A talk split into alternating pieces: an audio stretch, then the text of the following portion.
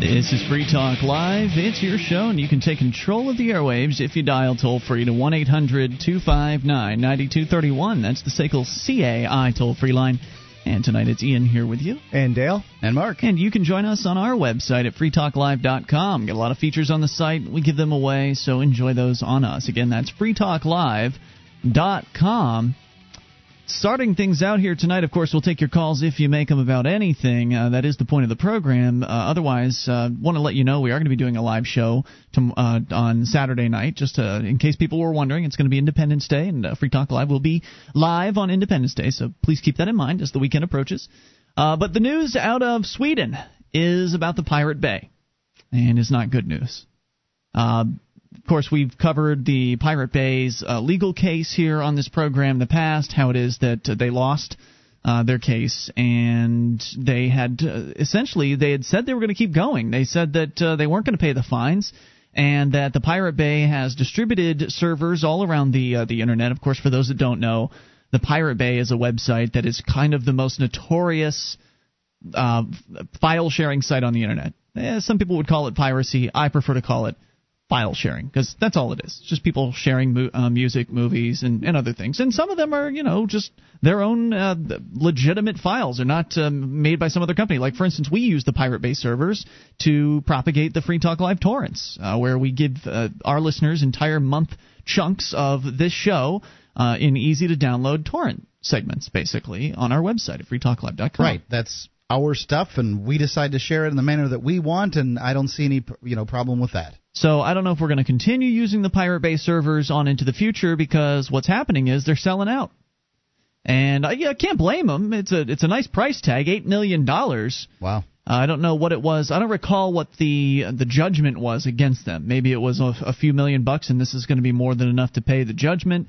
I, I, I don't recall what that number was, but according to Wired.com, the Swedish gaming executive who's gambling nearly $8 million buying the Pirate Bay is convinced he can turn the 20 million users of the world's most notorious file sharing website into well behaved consumers, yeah. even amid the deluge of account deletion requests. Hans uh, Pandeya, chief executive of the Global Gaming Factory, in a telephone interview with Wired, said some file sharers don't like all this money talk and they're leaving. But the same experience is going to uh, the user experience rather is going to be the same. From the user's point of view, they're doing a search, they're finding the song or the movie, and they're downloading it. Now, if you just read that far in the story, it sounds like there's nothing going to change, but that's not the case. Except they're going to pay for that download. Uh, there are other changes planned for that user experience, of course, once the Pirate Bay lowers the Jolly Roger and raises the flag of commerce as early as next month. The free video games, pre release Hollywood blockbusters, and gigabyte length discographies that currently dominate the site's most popular list will be gone, replaced by whatever content the, mu- uh, the movie, music, and software industries deign to sell, yes, sell, on a site they've been battling for years. Global Gaming Factory announced well, plans. This is how you win in the free market. Uh, you know, he went ahead and he bought. If you can't Pirate beat Bay. them, buy them. Yeah, really. See, that's the thing is, you know, they've been trying to fight these guys. They probably spent more than eight million dollars fighting these guys. Who knows? It yeah. was probably worth it just to go ahead and write them a check. Global Gaming Factory announced plans Tuesday to purchase the Pirate Bay's BitTorrent site for $7.8 million. The Pirate Bay's other projects, including their upcoming streaming video site, the Video Bay, and the iPredator anonymizing service, are not part of the sale. So it doesn't sound like they're going to go away. Who knows what they'll take this $8 million and do? That's what I was wondering. Are they just Yeah. going to turn around and restart it? I- they have to go from scratch and everything, but they know how to do it now, They- they right? certainly and they probably do. have a certain fan base that's ready to take right up. and- Right, I'm sure if they post a message, I, right, I'm sure if they post a message somewhere uh, saying the the Pirate Bay is back under new ownership, uh, except it's now called the Buccaneer Bay or whatever, uh, that uh, people will rush over and join the new website. It would Because- probably spread by word of mouth in, in no time. Oh, absolutely. In the underground pirate world, absolutely. Uh, so, I mean, even Wired, I'm sure, would do a report on it because they've been following things fairly closely here. And I think this guy is really living in a fantasy world if he believes that he can convert the users of a pirate website like the Pirate Bay to be uh, pu- purchasers of product through that same site. I mean, a lot of these these uh, people that are out there doing the file sharing are buying product because they understand that if they don't buy the things that they're sharing, that they're going to go away. If you've got a favorite game designer or something like that, and they're putting out a sequel to the game that you like, and you like the sequel, you should buy the game because otherwise another sequel will not ever be made if enough uh, copies aren't sold. And I think a lot of them understand that. But I don't think they're going to want to see the rug pulled out from underneath them on their favorite website. I, I just I don't feel like they're going to stick around for this. According I to have to say that it, it, does seem unlikely to me. They yeah. may stick around. They may not delete their account. I just don't think he's going to get a lot of money out of these people that have, uh, you know, his current the current current user base. They're used to going on Pirate Bay and getting things for free, and now they're going to sell them. But the unfolding exodus from the Bay seems to be an early sign that the sharers, file sharers, aren't eager for change. Many people have asked about having their account removed and will not force anyone to stay on, of course. How could you? Mm-hmm. Believes he'll be able to stay the mutiny once the community, which he describes as the key asset in the announced purchase, fully understands what the new Pirate Bay will be offering, and that would be money for starters. The revamped Bay will be the first BitTorrent site to pay members cold hard cash for seeding the paid content that they download, a sweetener that Pandeya said will give the site an edge over the established pay content outlets. He says if you use iTunes, for instance, their users can't create any revenue. We can create revenue for the file sharing community. At the end of the day, the file sharers will make money, or this is not going to work. Details like how much uploaders will be paid for sharing their bandwidth haven't been announced, but it would need to be a lot to match the value lost to a community accustomed to getting $60 console games for the cost of a button click. Sounds pretty pie in the sky to me, and I'm not going to continue promoting what this guy's plans are here. Uh, but it sounds like he's he wants people to seed their paid content. So when you're doing torrents, if you, for instance, download the Free Talk Live torrent for the month of uh, J- May, June's going to come out in a few days, but if you if you download the month of May and you receive the entire file, you receive 100%. It's not the file. There's several files. It's every file from the month of May. So once you're done with the whole chunk, once you're done with downloading the entire month, then the appropriate thing to do, kind of the uh, the etiquette or the yeah. netiquette for torrents, is to do what they call seeding, and that is that since you have 100% of the the product, then you become a seed, and other people that are downloading will get parts of that product from you. Uh, you become an, up, an up an uploader. Exactly. Yeah. Uh, so what they're saying here is that they want people to download legal content from their website that they pay for, and then if they stay on as seeders of that content, then they will get some sort of revenue sharing um, from being a seeder of that of that particular content. Which makes sense. I mean, from a business perspective, if you're trying to send out files to a big, massive audience. Let's say you've got a new movie coming out and there's a, a trailer that you want to distribute, and you just know it's going to be too highly uh, demanded by users, and your server's going to crash if uh, people are just downloading it from your server. If you distribute that over a whole bunch of people across the internet, which is what torrents do, then it's impossible for uh, for that to crash. You can just it, just keep expanding out uh, to as many people that are downloading are also seeding, and because as you download, you can still sort of seed out the parts that, that you've downloaded. And so that would be a way to reduce costs. And if you're reducing costs, then you can share some of your revenue with the, the users. It, it makes sense on its face. Just the question is, will the, the users of the current site, the Pirate Bay, uh, be on board for something like yeah, that? I didn't understand that part of the story up till then, so it seems to me more likely, but I don't know. You didn't understand what I was just telling you? Well, or? I didn't understand it until you told me, um, until you explained to me that they okay. get paid for seeding. Yeah. So that's the idea. Expecting, you know, I was just expecting sort of a Napster thing where uh, Napster one day is, uh, you know, people are using it to get free music, and then the next day you're buying things from Napster. And where's Napster now? Yeah, I haven't heard of it in a long, time. That's a good question. Time. I've wondered. I've wondered exactly. That. Let's go to Chase in Mississippi. Chase, you're on Free Talk Live. What's on your mind tonight? Uh, hey guys, thanks hey, for having me on. Um, so about five or six days ago, I got this uh, letter, an anonymous letter, and it said, um, you know, this is a this is a residential neighborhood, not a not a campus frat house.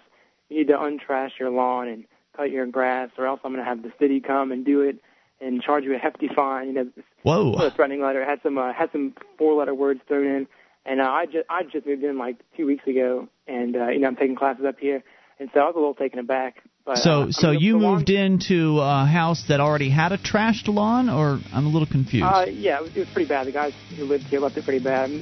We put some stuff out there too. We have like these two really ugly lawn chairs and like an ice chest Not it's the not most. Bad, it doesn't but. sound like the most neighborly of approaches. We'll get back to you here, Chase. Hang on, I'll bring it back in a moment. Eight hundred two five nine ninety two thirty one. Find out a little bit more. Uh, you can bring up what you want. Toll free number eight hundred two five nine ninety two thirty one. This is Free Talk Live.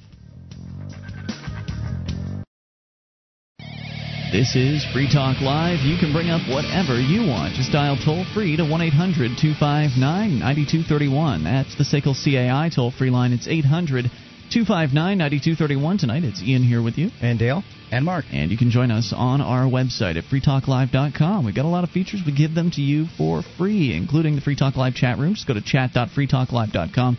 You can get interactive with other Free Talk Live listeners during the show and at other times. Chat www.freetalklive.com. Free Talk Live brought to you by the Free State Project. Your best chance for liberty in your lifetime. Get together with hundreds and soon thousands of like minded, liberty loving people and get active for freedom up here in New Hampshire. Concentration, in my opinion, is the key to achieving liberty in our lifetime. Con- uh, lifetime concentration of activists, and that's what the Free State Project is all about. Go to freestateproject.org to learn more. That's freestateproject.org dot org as we go back to Chase in Mississippi. Now, Chase, you were telling us you just moved in to a new uh, a new house, is it, or an apartment? Uh, yeah, it's it's a house. It's a house, and you're renting. I am. So the you had gotten a nasty letter, presumably from one of your neighbors, who uh, wrote it to you anonymously. Did they leave Yeah. it on your front door or your mailbox? How did you actually get your hands on it? Uh, it, it was in the it was in the mailbox, and um, you know the woman across the street has kind of an equally unkempt yard. Mm-hmm. So I went and asked her if uh, she got one, and it turned out she had Mm. as well. And she was she was pretty uh, upset by it because, uh, for some reason. But um, So describe uh, what your lawn looks like because this neighbor was so upset that he was threatening to go to the government and that they're going to bring fines down on you and which of course is not going to really be your responsibility because you don't own the property. It will come down on the landlord uh, most likely. But just give me a picture of what your your yard looks like at a glance. Um, it's really not bad. I mean, this is like classic suburbia, but um, we're, we're kind of up on a hill, and there's there's some weeds. It's a, it's a little bit overgrown. It's it's not that bad, and we've got like two two spray painted lawn chairs and like a cooler uh, out in the yard, which is kind of I guess not very classy, but it's not that bad. I mean, So that's the only junk that's in the yard is uh, A cooler? a, a cooler and two lawn chairs. yep, yep. There's no other non-organic items lying sitting in the yard. Uh, I mean, there might there might have been an empty beer bottle at one point, but nothing that would have uh, really turned heads. But you what you would say the uh, the beer bottle has been picked up. Uh, there's not anything that's strewn Oh about. yeah, yeah. It's it's it's it's clean. I mean, it's it's So- not, it's not bad. And I mean, the other pe- the other the other people that he sent letters to, their yards were were not even noticeably bad. So, um, Interesting. h- how? Hmm, okay, so there's a few things, but nothing big deal. How tall is the grass? Um, it's, it's probably about a, a foot tall. That's pretty. That's pretty tall. and stuff in too. So, what's the deal with the landlord? Why isn't he taking care of uh, mowing the lawn? Um, I, I really haven't uh contacted. him. I haven't I haven't really taken it seriously. Is it is it his bit more the- responsibility? Point of information: Is it in your lease that you take care of the lawn, or is it the landlord's responsibility? Uh, no, no, it's not. It's his. But I mean, I, I- I've just never really gotten around to it. I, I didn't take it that seriously. But I got uh, a letter from the from the city today. Uh oh. Um, well, what happened is uh, a few days back, um, I was sitting in the house, and this this car pulls up in front of in front of the house and uh, sits there for like two minutes, and the guy inside the car is really scrutinizing the lawn, and uh, then he pulls away, and then he comes back a few hours later, and I see him again, and he does the same thing. So I just take note of the car, and then on, Mhm. on the way to class later that evening, uh, I noticed this car in a in a, in a, a driveway uh, on like an adjacent street.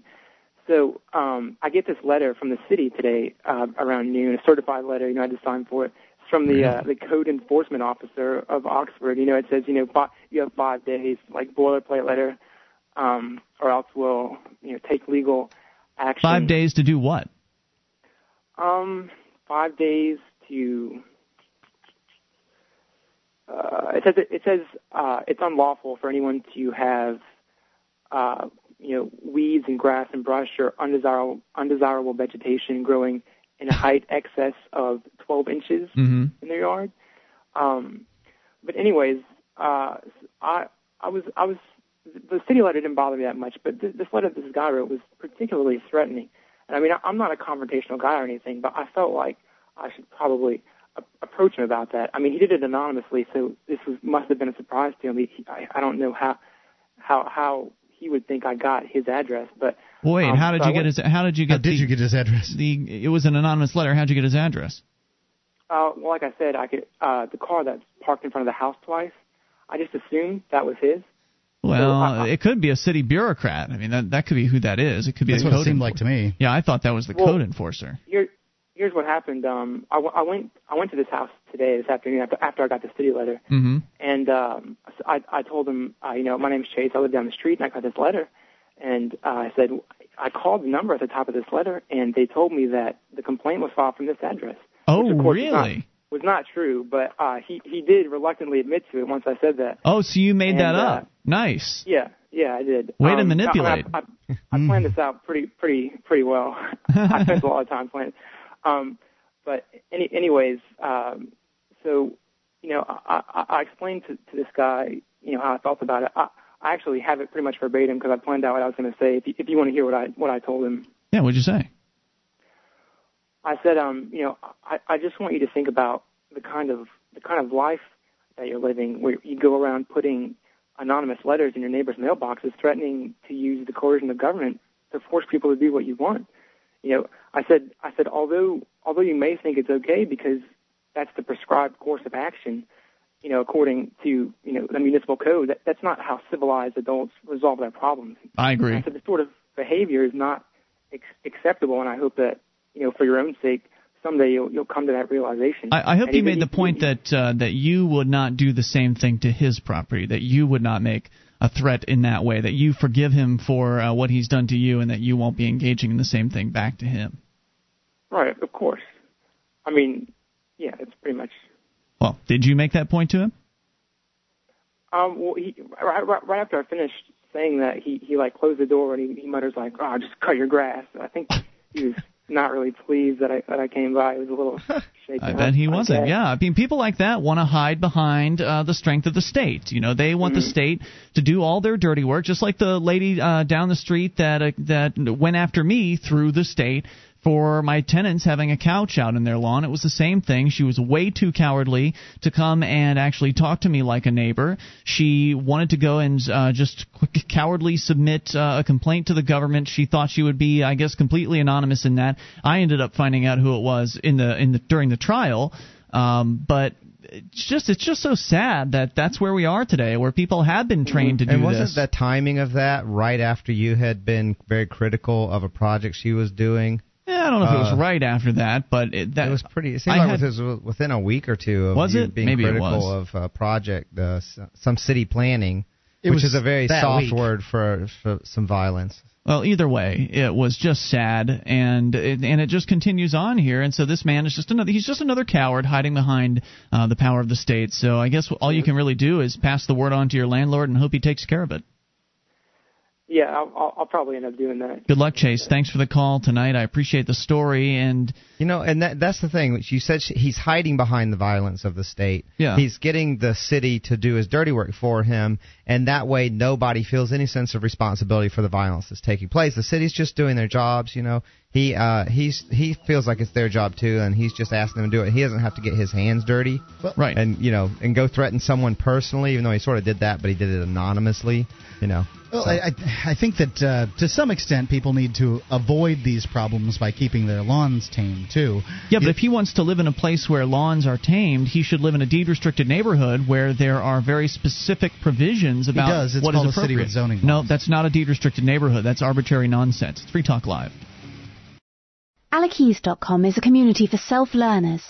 At Alakeys, you'll find tools to help you connect with people learning the same things you're learning tutor other community members, and to make contacts that can help you find jobs. You can also earn money by sharing your know-how with others and contributing quality content. Visit Alakeys at a-l-e-k-e-s-e dot com. Again, that's a-l-e-k-e-s-e dot com. This is Free Talk Live. It's your show. You can bring up whatever you want. Just dial toll free to 1 800 259 9231. That's the SACL CAI toll free line. And tonight it's Ian here with you. And Dale. And Mark. You can join us on our website at freetalklive.com. All the features on the site we give away. So enjoy those on us. Again, freetalklive.com. The features include the Facebook page, Facebook fan page. Just go to facebook.freetalklive.com. You can become a fan there and get clued into the Facebook updates, which are kind of the same as the regular updates. So I'm not sure how that's going to work out down the line. Maybe they'll become one and the same. Maybe some people will choose Facebook for how they get them. Some people will choose the updates list. I guess multiple flavors is good, right? Choices good in the marketplace. Uh, so facebook.freetalklive.com. Audible.com offers over 60,000 downloadable audiobooks, magazines, radio shows for your iPod or, or MP3 player. Try them. You can listen to them on your computer if you wanted to too. You can try them out by downloading a free audiobook at audiblepodcast.com/ftl. This isn't just your just any old books. These are uh, you know the new bestsellers. These are big time books. I know they've got Ayn Rand's uh, Atlas Shrugged over there and all kinds of stuff. audiblepodcast.com slash FTL for a free one. All right, so we're going to continue taking your calls at 800 259 9231. Uh, but just wanted to clarify the very ending statements that were made in the last segment.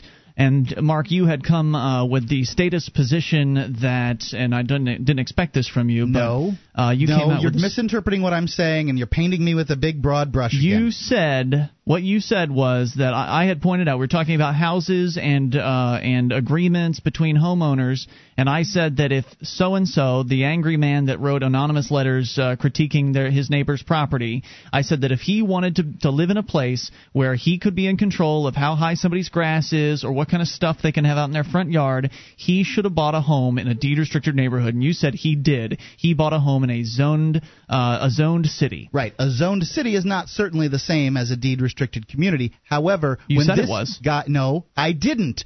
You just want it. You just want an argument.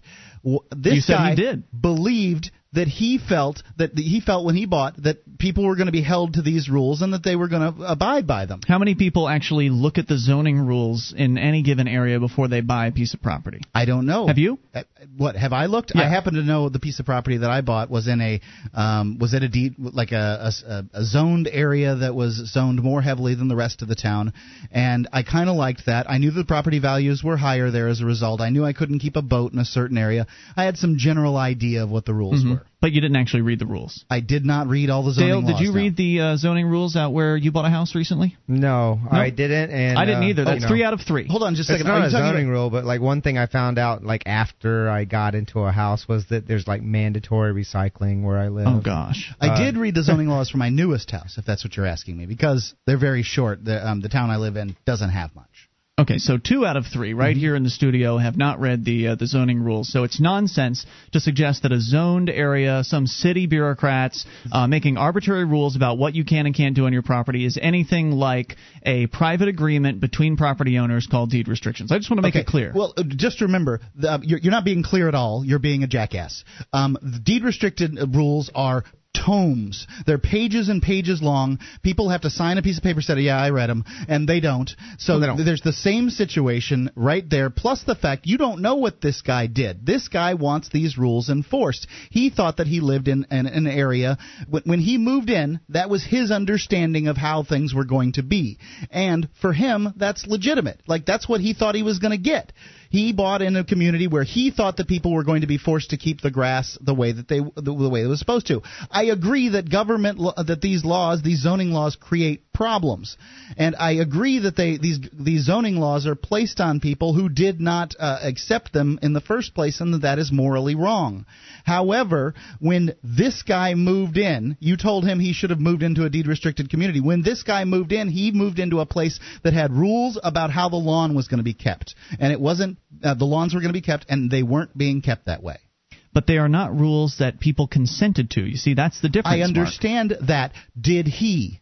Did he consent to Did it? Did he understand? I don't know. right. Well, that, well, you, I'm you're not going acting to go like out it's, on that limb. You're, you're uh, right, Well, and I wouldn't But either. isn't that kind of why we're here? We're talking about stuff like that so that people can get and can look at these things in a, in the light other than what they were indoctrinated into. I agree, but th- do you think the guy's a bad man? Uh, yeah, he's a bad man. Well, I, I, I, don't think Ian does either. Ian said, "Go to him and say man. I forgive you for it." Well, he, he threatened his neighbors you're uh, right. using uh, four-letter words. What he's doing is bad, but you agreed that the best way to deal with that was to go to him and say, "I'm not going to do the same thing yes. to you. I forgive you for what you're doing, but you shouldn't do it." Absolutely. What he's doing is bad. Yes. I think doing, that he yes. went about um, these these these things in, in a manner that he should not have. A, in a very cowardly he used, manner. He used uh, you know four-letter words, and then he the first thing he does is run to the authorities in an anonymous to, letter. Right, in an anonymous letter, runs to the authorities. I'll I'll give I'll concede all that. I think he should have gone to the people and talked to them. First, he would have found out they were renters, and we don't mow the lawn. Talk to the yeah. landlord.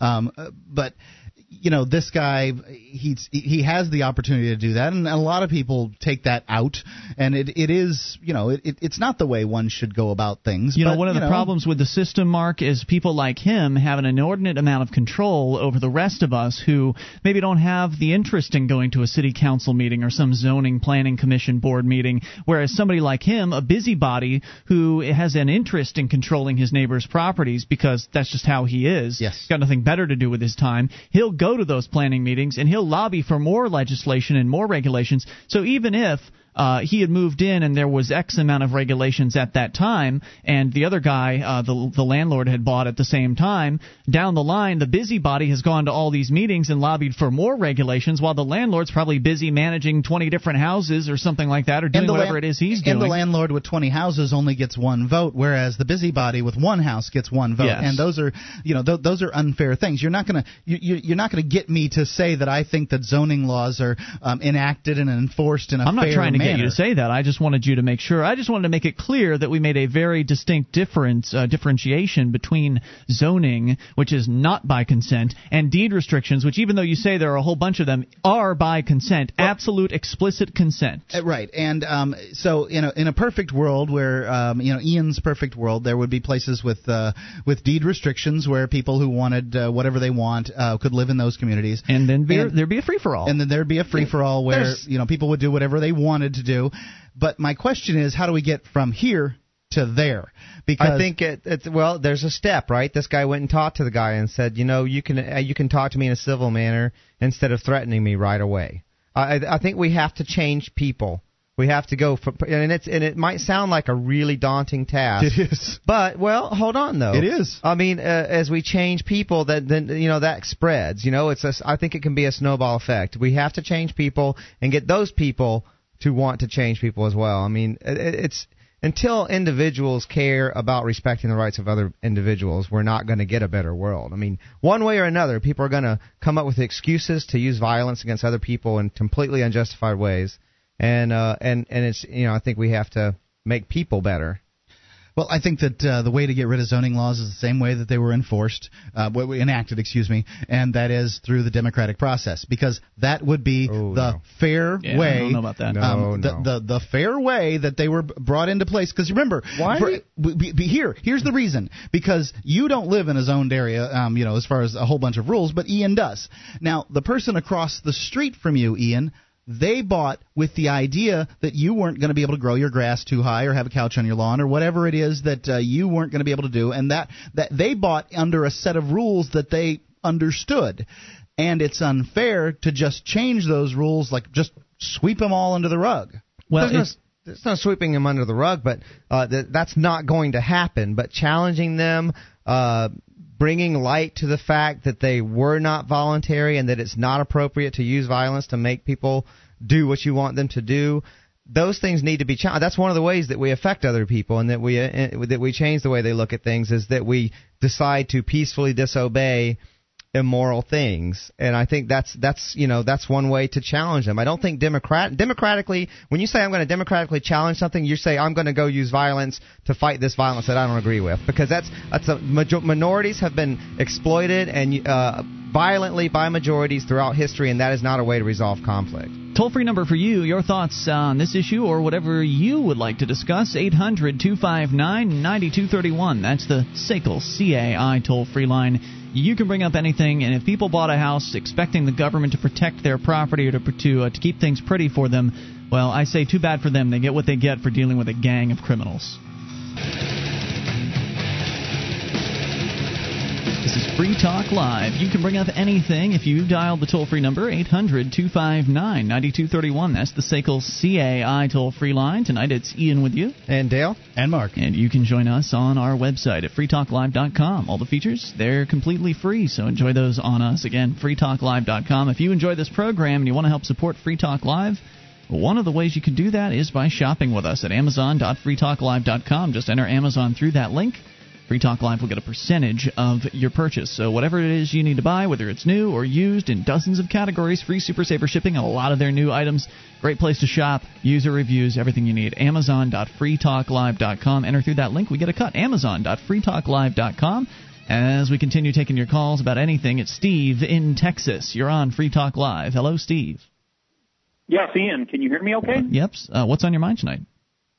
Uh, yes, I wanted to say that the other day you said how you didn't know whether or not it made a difference when you did your civil disobedience by paying with one dollar bills at City Hall, and I want to tell you that it is because it's very inspirational to those of us who are behind you, and there are a lot of us. Okay, oh, not thanks. just the people that listen to your show, but it is very, very powerful what you are doing, and I believe that everybody who wants to see the size and scope of government come down needs to not get licenses, not obey the rules, not comply, not pay their taxes, and don't give in uh, to the degree that they can possibly do it because non- Absolutely. nonviolent, uh, non-resistant, uh, nonviolent resistance Can I back is the you up key here? to putting a stop to this tyranny. Can I back you up here? I want to uh, kudos for saying that, okay? And uh and the thing is, like, there's Wait, been you mean a it's not of- the democratic process? it's not the democratic process. Uh, let's not use violence. Let's use peace to to oppose violence.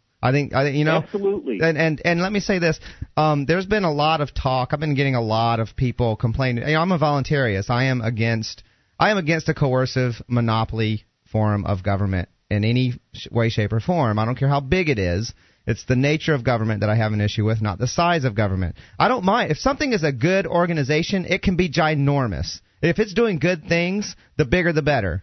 If it's doing bad things, I am against it. That doesn't mean now that doesn't mean that I am an all or nothing, totally. I'm not a purist. It has nothing to do with being a purist and being unreasonable or, uh, or impractical. I think that the practical way to reduce something that I think is a bad thing to as small as possible, uh, little, nothing if possible, but I don't know if it's even possible. The best way to get it to shrink is to oppose it, not to support it, not to try to fix something that is inherently corrupt. You oppose it, and then maybe it will sh- begin to shrink.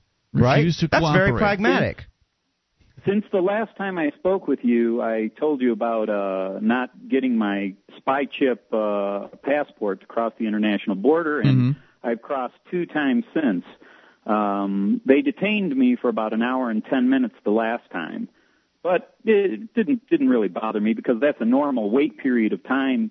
You usually have to wait 45 minutes to an hour just sitting in your car, but I'm on foot, so I don't really have to wait. But the next time I cross and they choose to detain me again for an hour or whatever they do, I'm going to enjoy my time by br- bringing some uh, good libertarian literature from Murray Rothbard or some of the other numerous uh, authors of good libertarian uh, material.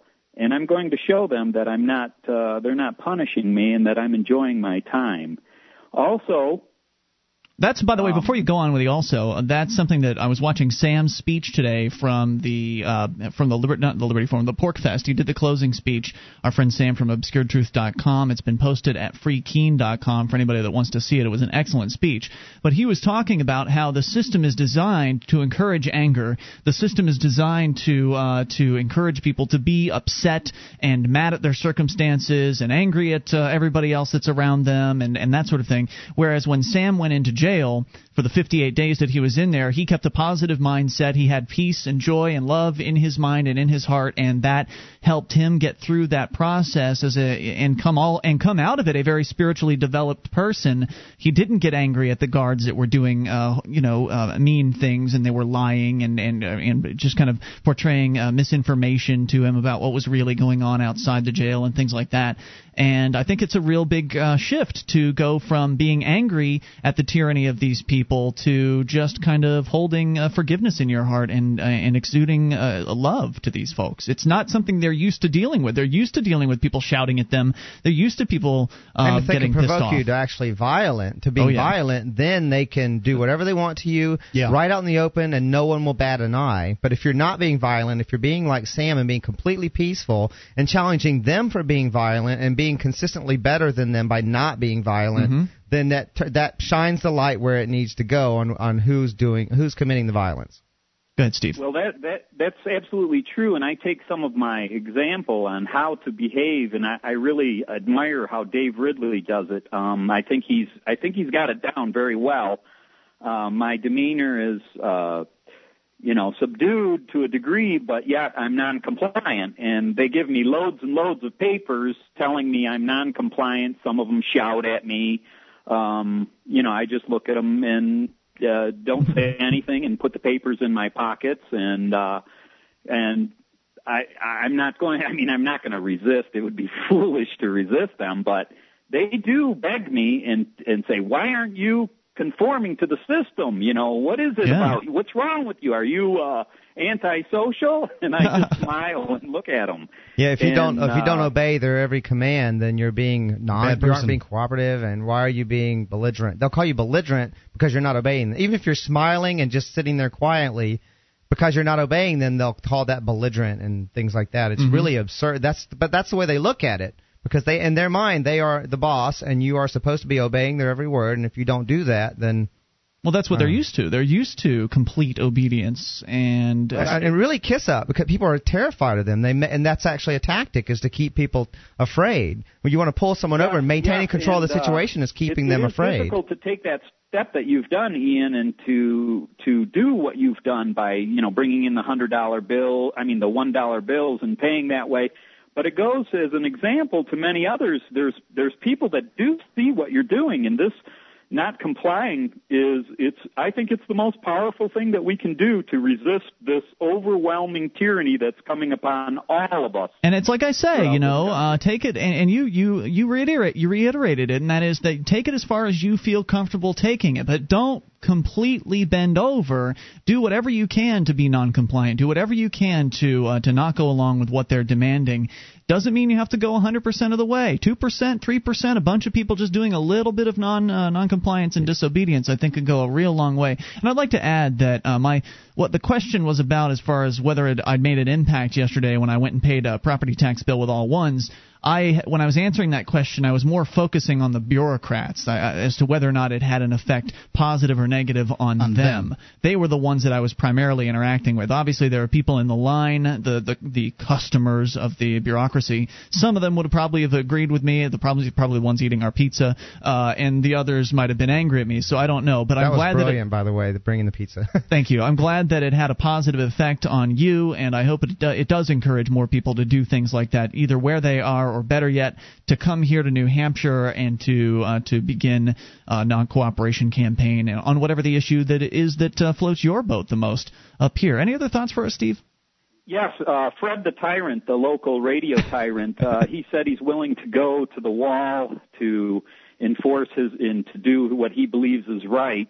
I would challenge that Fred the tyrant and to come on over here to the border into a little town just south of uh, Juarez called Guadalupe, where the chief of police has a life expectancy of less than 48 hours when he takes Yeah. office, and they usually end up with their heads in a cooler. Yeah, see how much courage he has then, right?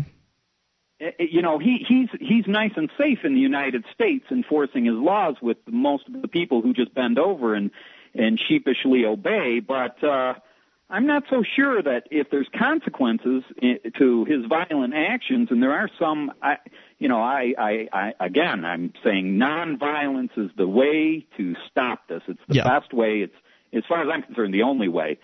But there are violent people.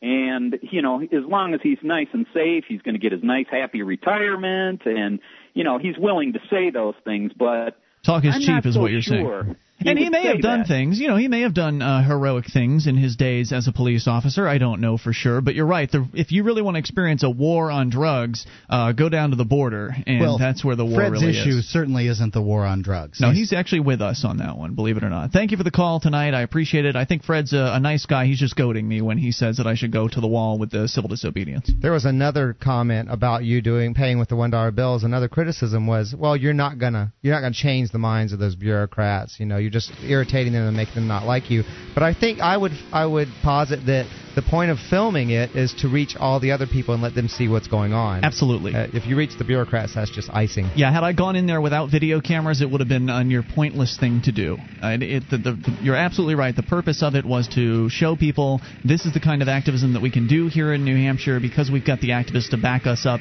If I didn't have five people there with me, it would nowhere. It would have not been as powerful. Hour two coming up. Attention, all active duty members and veterans of the U.S. military. Your proud service to your country entitles you with the right to participate in special VA loan programs with benefits not available to the general public, like the ability to purchase a new home with no down payment or mortgage insurance, or refi with cash out, up to 100% of your present home equity with less strict credit criteria. You are entitled to these benefits. Review them online at varadio.com. This is Tim Lewis from iFreedom Direct and a veteran of Operation Iraqi Freedom. I want you to know that as a member or veteran of the United States military, you've earned special rights and privileges. On your feet and get the details at varadio.com. iFreedom Direct Corporation is a private lender approved by the VA and licensed in most states. In certain states, certain restrictions and limitations apply. For a current list of licenses, disclosures, and all benefits, go to varadio.com. varadio.com. This is Free Talk Live. It is your show. You can bring up anything. Just dial toll free 800 259 9231. It's the Sickle CAI toll free line tonight. It's Ian with you. And Dale. And Mark. And you can join us on our website at freetalklive.com. All the features, they are free. So enjoy those on us. Again, freetalklive.com. We're going to go right into your phone calls about whatever you want. We'll start things out with Anonymous calling from California. You're on Free Talk Live. Hello, Anonymous. Hello, Anonymous. Anonymous going once, Anonymous in California going twice. We will try instead Jake in Missouri on the amp lines. Hello, Jake. Hey guys, how are you doing? Hey, what's on your mind tonight? Well, I wanted to talk to specifically you, Ian, and Dale about uh, in a voluntary society, how do the prison systems work? And I, I will preface by saying that Ian, I'm I'm enjoying the uh, Market for Liberty uh, audio uh, download that I got from Free Keene. Oh, and, excellent. Uh, I'm, I'm not all the way through it yet, and maybe we'll cover that, and maybe I'll listen. But I, I wanted to kind of get your all's take on that, the prison system. You do understand that, like, when you say in a voluntary society, there's lots of different people trying lots of different solutions to different problems, and so all we can do is speculate. I mean, you, you, um, I just that's sort of something you have to preface it with. I have like ideas, but I'm not, you know, it's not not my specialty. I'm like a computer programmer, so and I draw and I draw things. But that's what you want, just some ideas. Exactly. Yeah, and, and I get that. And I, it's a great it's a great answer when you guys say, "Listen, we can't be all things to everybody. Uh, the market can provide for these solutions without having everybody have their their own solution." And I get that, but exactly, ideas is what I'm looking for. Well, uh, definitely you want to finish up the market for liberty. Uh, you can anybody that's listening can download a free audiobook version or a PDF version of that at book.freekeene.com. And also, I, I, highly recommend Dr. Mary Ruwart's book, Healing Our World. She also touches on how to deal with justice in a more free market uh, world, and I think she does a really good job of talking about it from a, a compassionate perspective. Uh, because she's just loaded with compassion, that lady. She's awesome. I kind of uh, have my own ideas too. Well, let's hear your ideas. Dale. well, Go ahead. I, I'll try to keep it sh- short, but um, but I, but I basically have the notion. I don't think prisons work. I mean, I think as far as reforming people as a punishment, I do uh, understand the notion that there are some people that we would want to keep away from other people for their safety. And uh, you know, how do you do that? I think it's I think even that can be done in a voluntary fashion because I think if someone's truly violent, then they will they're, they're going to get killed, you know, in a defensive act by someone, uh, totally justifiably using defensive force to save their own life. And I think people who care about that person, whether it's a, whether it's their family or their loved ones, or perhaps a church group or a charity group that's trying to be humane for people who might be disturbed or who knows what, uh, then those are the people who lock them away from others in order to p- keep that person safe and as well keep some some kind of violence from happening again to someone else. So I think there's the notion of of of keeping people uh, restrained from other people, but in a humane way. Because right now prisons are uh, animals don't deserve to be treated the way people are treated in prisons right now. I, I don't think that they, you know, I think people come out more like, and they do in fact come out more likely to commit crimes. I think they feel victimized after all of that, and they feel like got a chip uh, on their know, shoulder. Yeah, they come out with a chip on their shoulder after the way they've been treated. It's not a rehabilitation process at all, and I wouldn't expect a state that has no accountability because it is a monopoly. That that is the key problem with a state. Is a monopoly. It is not accountable. The best way to give it accountability again is for it to take away, not allow it to have that that coercive monopoly. And I think a state is never going to handle uh, our justice system in a responsible way. So. I think that uh, one of the things that needs to be added to the discussion, uh, Jake, is that and I think Mark would agree as a small government kind of guy that even the existing government system could be changed dramatically to improve the circumstances in the prisons. And of course, you would see this in a free market world where a lot of the things that are called crimes today aren't really crimes because they don't have a victim. So we're talking about clearing out all of the uh, the, uh, the, the drug war victims on there, the people that have been put in jail for uh, for marijuana or LSD or whatever it is, it, uh, whatever chemical or plant they happen to be possessing or selling. Uh, all of those nonviolent, uh, peaceful so-called criminals would no longer be in the system, which would take a huge burden off of the system. But bringing competition into the justice system is a much needed element. And if you're dealing with somebody who is a danger, I think in a lot of cases when when uh, when you've got uh, individuals who've engaged in a violent act, it's a lot of the times it's a crime of passion. It's a lot of the times somebody is maybe a little too drunk at a bar and somebody bumps into them. They turn around, they take a swing. You know, one of those situations where it wasn't necessarily a premeditated thing, where they just lost control and they're probably very apologetic, very sorry later on for what they did. I think somebody that's uh, in that situation, somebody that is upstanding member of society can be kind of just let to continue on their life and pay restitution to their victims, thereby the, avoiding the whole process the of incarceration. The huge vast majority of actual crimes, meaning there's a victim involved, mm-hmm. the, like you said, the, the pretend crimes need to go away, the ones right. where there is no victim. But the huge vast majority, vast majority of crimes that do have a victim, restitution is such a more reasonable way to, to, to deal with them.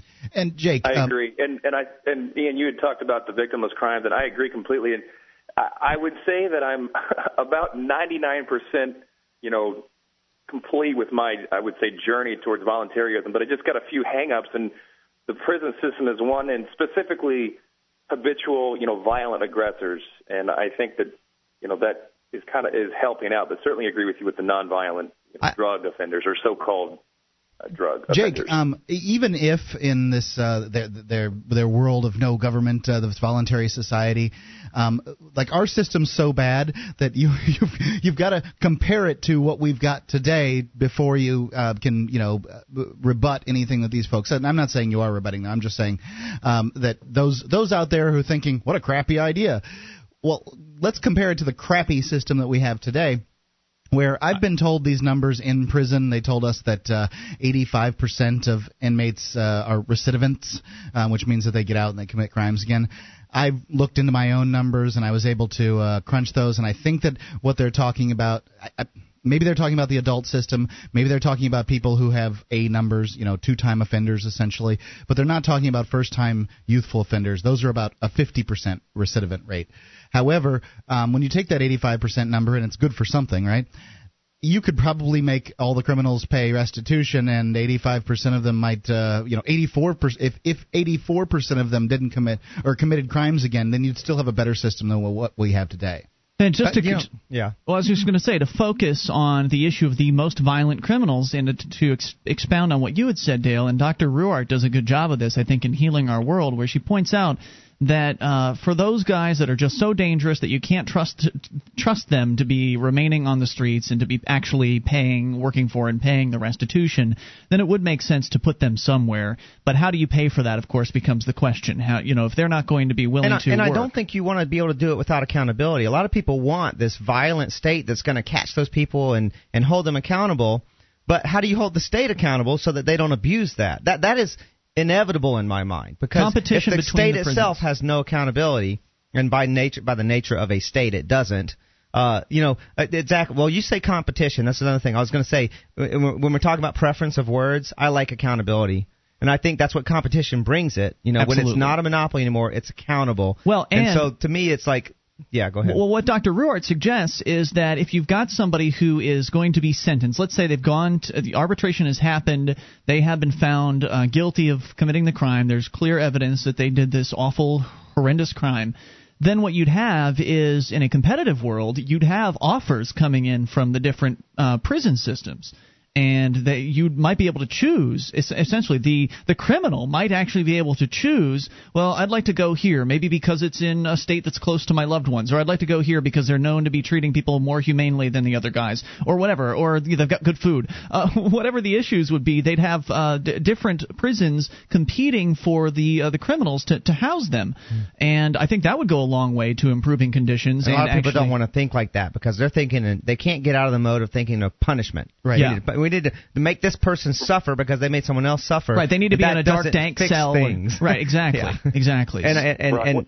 and I would just want to expand on what Mark said because when he's you know look at uh, a lot of people when they say well bad things are going to happen in a, if, without a without a violent government like oh corporations will just become the government that's what's happening right now. Yeah. Corporations bought the government because it's it's for sale. You know, whoever's Absolutely. the most powerful is going to whoever wants power, who craves power, is going to seek the power of that of that institution that you created that is not accountable. Jake, did we address your question at all?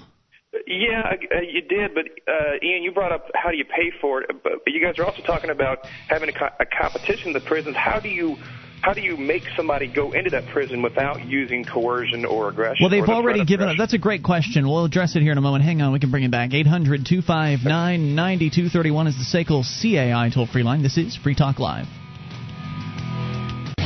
This is Free Talk Live, your show. You bring up whatever you want. Toll free, 800 259 9231. The number brought to you by SACL CAI. It's 1 800 259 9231. Tonight, it's Ian with you. And Dale. And Mark. And you can join us online at freetalklive.com. The features we give away, including live streams, broadband, dial up, even a webcam, all free at listen.freetalklive.com. That's listen.freetalklive.com. Do you want to pay higher prices for goods and services?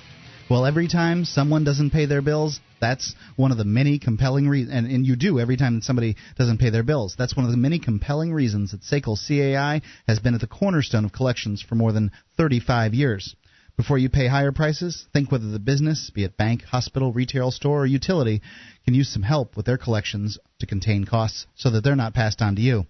Tell them to call the dedicated collections experts at SACL CAI for a no cost, no obligation propo- proposal. SACL CAI, you can see their banner at freetalklive.com. All right, so we're going to continue taking your calls. Jake is still on the line in Missouri with some good questions about private justice, or maybe market justice is a better way to uh, to put that because when you use the term privatization, it kind of uh, is it's not really an accurate term because it, per, it kind of portrays the idea that government will just give contracts to their buddies in industry, and that's not what we're talking about at all. We're talking about transitioning, evolving away from this government one size fits all, coercive, monopolistic justice system to a system where justice really can happen because competition exists in that market where it doesn't exist and today. it's not perfect justice. No. I mean, we don't live in a perfect world. It's just better.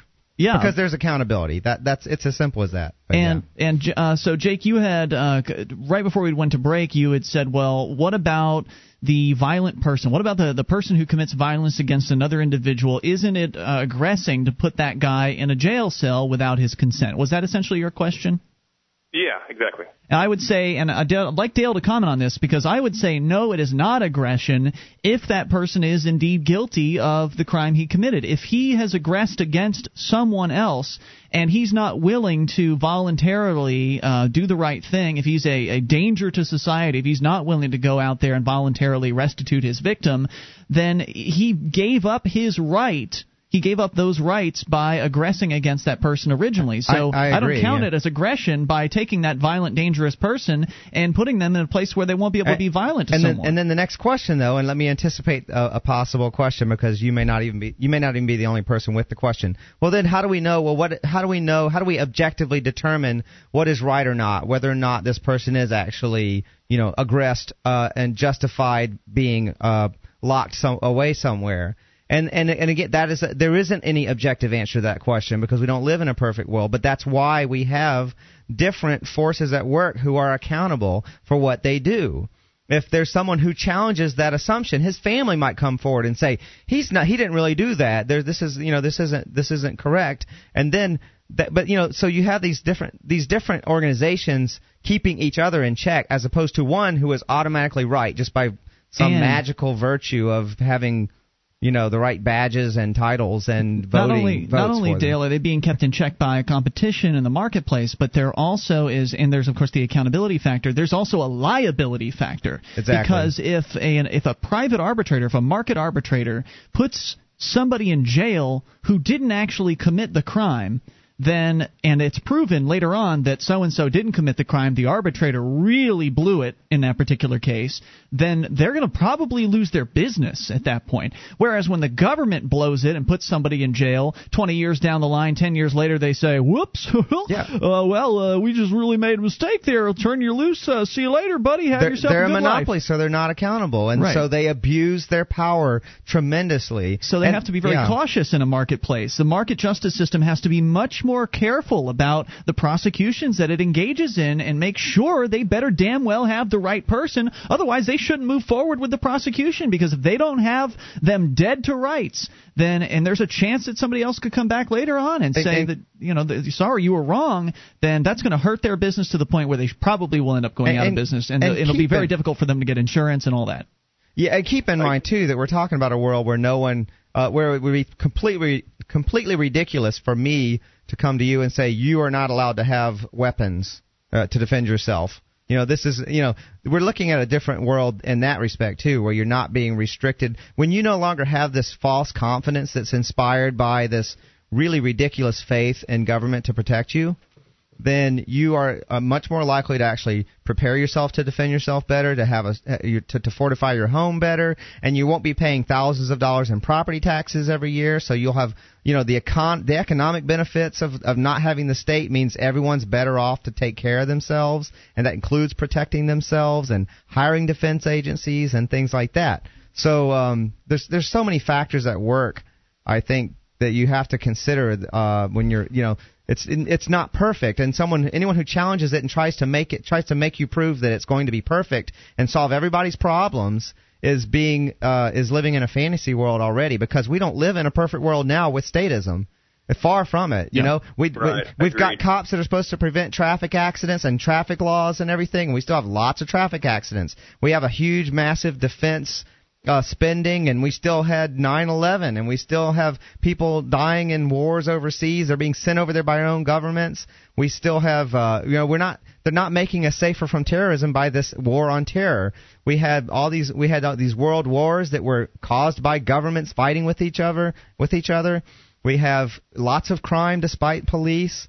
We have lots and lots of problems with statism. It's also a mindless, and, heartless justice system as well, yeah. where the, the people that administer the government justice system are just going by the book. They're not really, in many cases, there are mandatory minimums and things like that, where the judges aren't even allowed, even the government yeah. judges aren't even allowed to think for themselves and to say, well, you know, this is your first time, and so therefore we're going to waive this or whatever.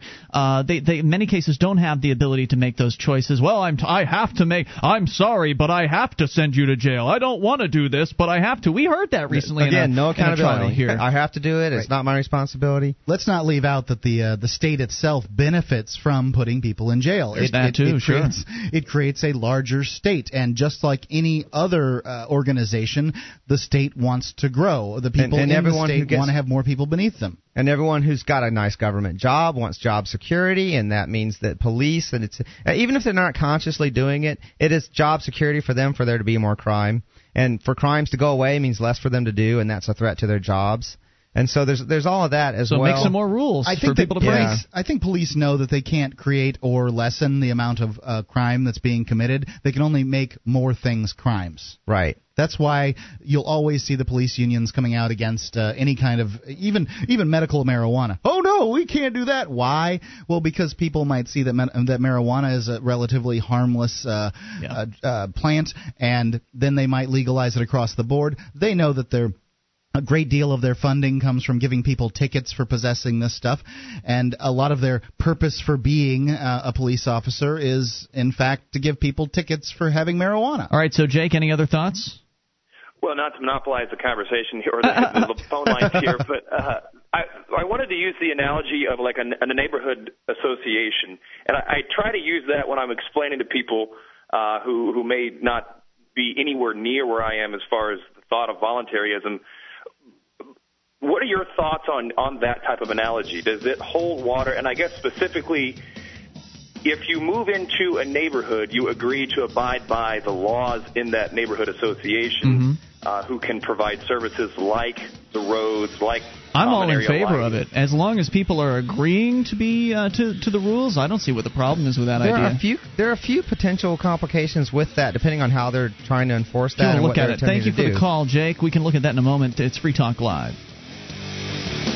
They say we're hated for our freedoms. Their solution? Take away our freedoms. Either you are with us or you are with the terrorists. They spend both your lives and your money with reckless abandon. We're out of money now. You know, we're operating uh, in deep deficits. One organization dares to dream of a world where nations compete for citizens instead of enslaving them. The Seasteading Institute is looking for pioneers to homestead the high seas and take civilization to the next level. Join the revolution at seasteading.org. This is Free Talk Live. It is your show, and you can bring up whatever you want. Toll free at 800 259 9231. That's the SACL CAI toll free line, 1 800 259 9231. Tonight it is Ian with you. And Dale. And Mark. And you can join us online at freetalklive.com. All of the features are free, so enjoy those on us. Again, that's freetalklive.com. You know, uh, Dale, I know you had some points you wanted to make about uh, neighborhood associations. Let's put that on the table for just a moment here as we continue with the phone calls because Phil is on the line listening to WSVG in Mount Jackson, Virginia. Phil, you're on Free Talk Live. How you doing tonight, gentlemen? Just great. Phil, what's on your mind? Um, kind of switching topics a little bit, but something I've uh, noticed lately, browsing the different talk shows and so forth on radio and even on TV, and I'm not quite sure to make of it, but it seems like a lot of these talking heads, especially on the right, have suddenly discovered this newfound love of liberty and libertarian principles Mm-hmm. I know exactly what you're talking about. that did not exist two, three years ago. Now, I only noticed this probably within the past year. Yeah. It, it And didn't while- exist until uh, Barack Obama became the president, pretty much. Yeah. And it's exactly Well, what we I- predicted I- would happen. Some of, some of them even were picking up towards the end of Bush's uh, second term. I, I noticed this when a lot of people who are on the right saw this right on the wall that, oh, wait a minute, Bush isn't a conservative. Um, but at the same time, I just I noticed this sudden shift in a lot of them. I mean, you, you see some of these other talking heads, and uh, I don't know how you feel about naming names, but are Name them out. Go ahead. all right. Glenn Beck is suddenly the biggest purveyor of uh, liberty, and he might as well be uh, Ron Paul's biggest uh, vocal advocate all of a sudden with a lot of the stances he's coming out with. You know, to Glenn Beck's credit, uh, I think he's the one that deserves the credit for being the most intellectually honest amongst the uh, the, the conservative talk hosts. He was one of the I ones agree, that was I agree. Right, He, right, he was one of the ones that was making the transition during the Bush administration, so he's he gets credit for being uh, one of the leaders, not one of the bandwagon people. I think of the mainstream guys. Uh, also, he did have Ron Paul on, I believe, as a guest during Ron Paul's presidential campaign. He's had Penn Jillette on as a guest a number of times on his television show. I don't believe he is anything close to a libertarian, but uh, you know he's he's as close as they get from the mainstream conservative talkers. Uh, Yeah. But go ahead with your thoughts. Well, and and I was I was throwing Glenn Beck because he's the most obvious example of who's changed. And I will agree that he's he moved he's been moving in this direction for quite some time. Didn't Ann Uh, Coulter? I Wasn't Ann uh, Coulter one of the people who started being supportive of Ron Paul? I've never Recent- heard Ann Coulter say anything supportive of Ron Paul. No, I haven't. I've not. I haven't been following her anymore, but I heard someone say that. I think she that said was- she has one quote. Um, you know, Oh. she supported Ron Paul on something. I know she she, I know she made a special exception No, for the she- Iraq War. Uh, she, she's way too into uh, uh, This was after the election, you know. Yeah, After her guy too, didn't win. Too much for interventionist foreign policy. But another one, and, and I I picked this up because I I kind of straddle the fence between uh, libertarianism and conservatism on certain issues. And I picked up Mark Levin's book, and I was coming through that, and all of a sudden I'm reading things that I'm hearing on this show, uh, and and other media that I found, and I'm thinking, wait a minute, where was this four, five, six, seven, eight years ago? You know, when you were you were becoming a famous talk show host, why weren't you saying some of these things then? And well, I, I, I was I was like, wow, do we really have to go so far into statism before people finally just wake up? Yes, probably that's true, but I don't know if they're really waking up. I, I don't know how much I believe. Uh, what, what was his name? Levin, the Great One, as he's called. Uh, yeah, yeah. I, I don't know about uh, how intellectually honest these people are being, but I can tell you that when Barack Obama won uh, the uh, the presidential uh, election, the prediction was made on this show oh, that you times. were going to hear the conservative hosts out there and the politicians who consider themselves Republicans all of a sudden finding liberty again. Yeah, they're going to get principled. When, when they're not in power, they're suddenly all for liberty. Right now, it's going to be, uh, you know, freedom is is under threat. The socialists are taking over, even though their policies have been socialist for years. Uh, yeah. So they're they're completely intellectually dishonest because they're never pointing their fingers at their guys, at uh, at their loving uh, their loving dovey Bush guy that, right. that was in for eight years, doing all kinds of damage to uh, to the economy but and uh, freedom. The, the, Republicans did do something recently that really handed uh, something wonderful to people who uh, believe in liberty and love liberty is they're going to be pushing this whole libertarian talk for a while, and and people are going to start you know picking it up as a result. But then every was, time you talk to one of those every time you talk yep. to one of these people, you're going to be able to say to them, yes, but the Republicans were in from 2000 to 2006, and what did they do? But grow the government 65% more than it already was. Bush growing the government more than any president up, to, up, up until that time. I love to talk about right. Bush's socialist programs. so please don't fall for that crap again. Now, what are the solu- I, I, what are I the solutions? This, I don't though. know. I, I do think it's a great thing though that's being said because more people need to hear it. Now, as far as the politicians endorsing and so forth, um, I haven't seen too much of a change from a lot of the Republicans who are still in there. Right. Well, that's but just it. Talk is cheap. Heads, but the talking heads, the more they say this and at least pay lip service to it, it gets people thinking. It yeah, I agree with you. And I think that, that while the how intellectually honest they all are is all is definitely up for debate. Well, yes, the Phil, fact I, that, I, that being heard is the beautiful thing. Well, there's no doubt about it, Phil. I mean, the, the more people hear Penn Jillette talking sense on Glenn Beck's show, or they hear Ron Paul talking sense as a guest on whoever it is that's having him on, the more likely they are going to be to go and Google Ron Paul and then find the Liberty Movement through him, and then you know eventually run into Free Talk Live or the Free State Project or something like this. Eventually finding a real solution. I think you're right. Putting the ideas out there has value, but I think a lot of the problem comes into where the ideas are put out there simply to to garner an audience, right? I mean, the the conservatives know that if they uh, if they talk about freedom when the Democrats are in control, that the conservative base that they've had uh, as their audience for a long time will get all riled up and get excited and buy their books and stuff like that. And that's what's happening. You know, uh, Glenn Beck's on the top of the bestseller list. Uh, Mark Levin's been selling all kinds of books, and so they'll you know they'll bankroll on this. And then of course when when people finally come around to uh, asking, well, what can we do? What's the solution here? They'll they'll be able to see the socialism, uh, and then they'll ask, well, what can we do? And of course the solution will be pitched to them as, well, just give the Republicans another chance, and they'll get it right next time. and the question is, how many people will fall for it? It seems like most of them will, because every four years it's the same old issues, the same old talking points, just with different talking heads uh, running for office, and there's just these cycles. It goes from Democrat to Republican, Democrat eight years, Republican eight years, uh, maybe four years here and there, and uh, then it just cycles right on back as though the political party has somehow changed significantly, as though anything has changed. The Republicans always talk about liberty when they're not in control, and when they're in control, they still say it's liberty when they're going over and bombing people in uh, in other countries around the world. So, totally agree. will it have any any major effect on increasing the uh, the, the the real pro liberty hardcores in this country? I I don't know. I, I think you're right that some people will make their way to a true message of liberty through all of the the morass and the noise out there. But once it's election time again, those Republican guys that are talking about freedom are just going to get right behind whatever Republican uh, candidate happens to be the top candidate of the day.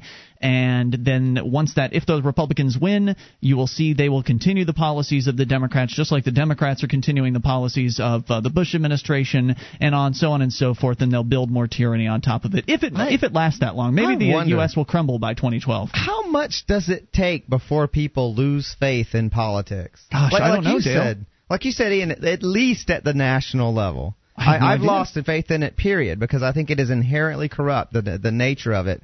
And so I've lost faith in it completely personally. I know a lot of people disagree with me, but but how can you at this point not have completely lost faith in politics at the national level? At least come to New Hampshire and do it here. If you must do politics, at least come do it here. I'm not I'm not I'm not uh, giving my endorsement to any kind of politics, but it's baffling you know. though. I agree with you. It's completely confusing as to how people can be so blind and to believe that the next politician is the one that's really he's telling the truth now. We're gonna yeah, we're gonna get what we asked for.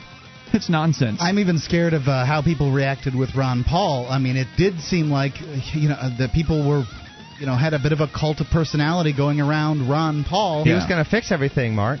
Well, I but you know, at least Ron Paul, I think, was principled. Hey, Phil, great call. Thank you for making it. It's exact happening exactly as we thought it would. Uh, more on the way. It's Free Talk Live. This is Free Talk Live. You can bring up whatever's on your mind. Toll free, 800 259 9231. That is the SACL CAI toll free line. Joining you tonight, it's Ian with you. And Dale. And Mark. And you can join us on our website at freetalklive.com. The features, they're free, so enjoy those. And if you like the show and want to help support Free Talk Live, you become an amplifier for as little as three bucks a month. We'll take that money in, reinvest it into the show, get on more radio stations around the country, bring more internet listeners on board, and expose new people to the ideas of freedom.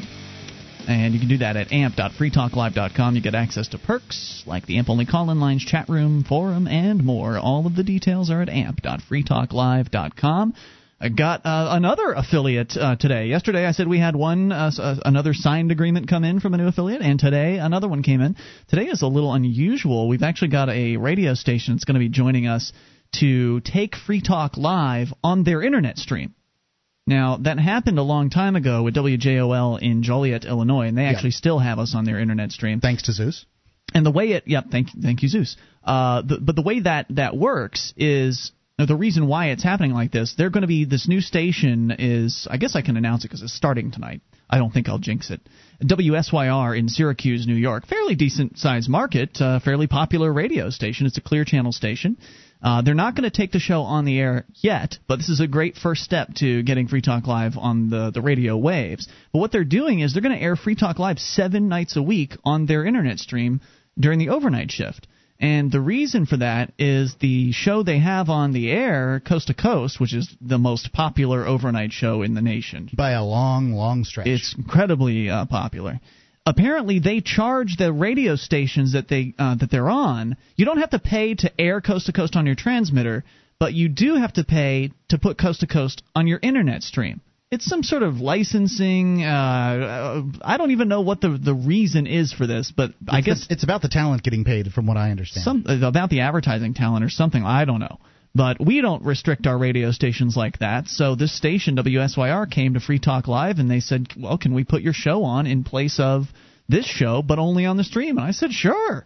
And in fact, they not only do they want us during uh, overnights, they also want us in place of their Yankee games. So the the baseball companies around the country, whenever the baseball is on the radio, the stations aren't allowed to stream it. There's a really hardcore contract in place uh, with the with the baseball companies that says you can't stream these games because they don't want to allow people outside of a certain geographic area to be able to hear the games. It's really restrictive and outrageous. I've heard something about that, but that's fascinating. Yeah, so so that's an in for Free Talk Live. So yeah. because these baseball guys don't want to allow the stations to run their games on the on their internet streams, that could be a way that we could really expand to uh, to a lot more stations. So welcome to our listeners uh, in Syracuse that'll be listening to this show for the first time uh, tonight. If all goes smoothly, a lot of times the first time they try to do things, something screws up.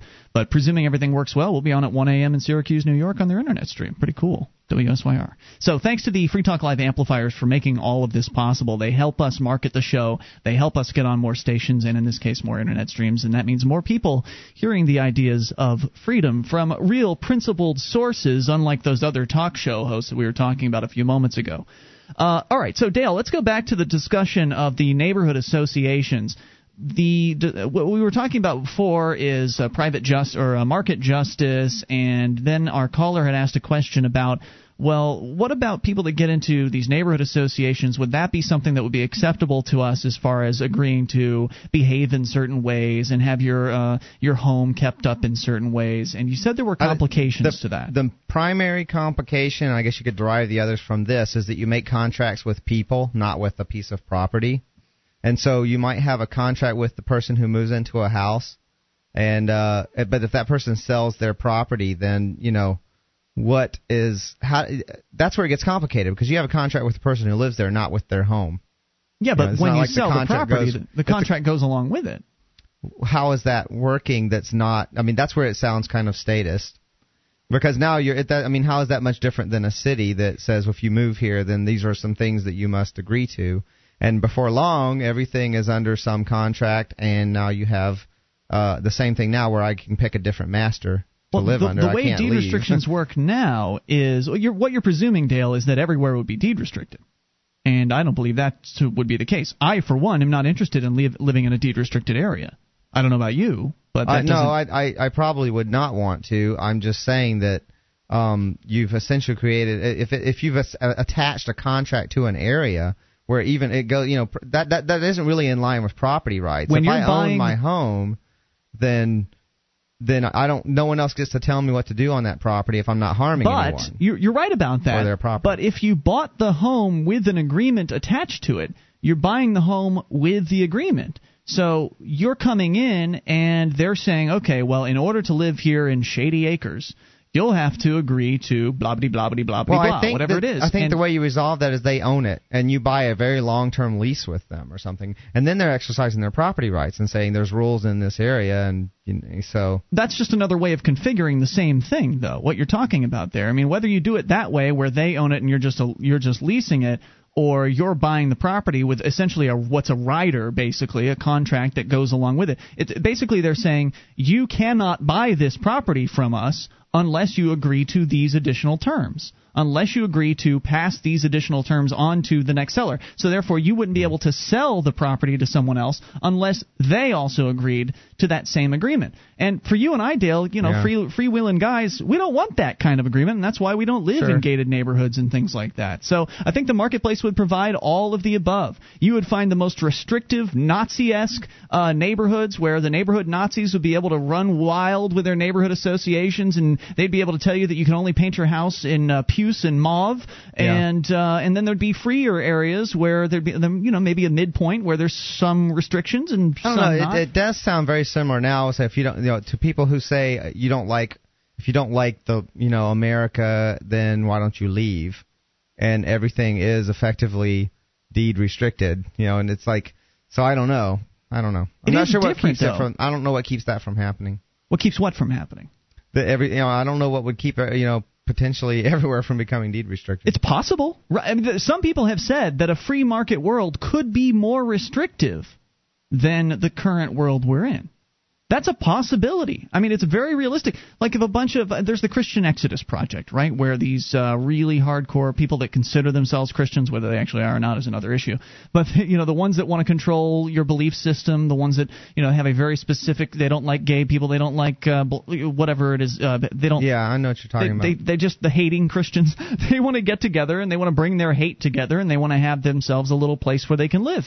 I wouldn't want to set foot in a place like that. But there are some people that do want to be very exclusive. Some people don't want Mexicans around. Some people don't want, uh, you know, whatever. They, they they have very specific rules about what who they want to associate with. And as far as I'm concerned, let them all get together and make all kinds of restrictive rules. And don't stay away from the, me.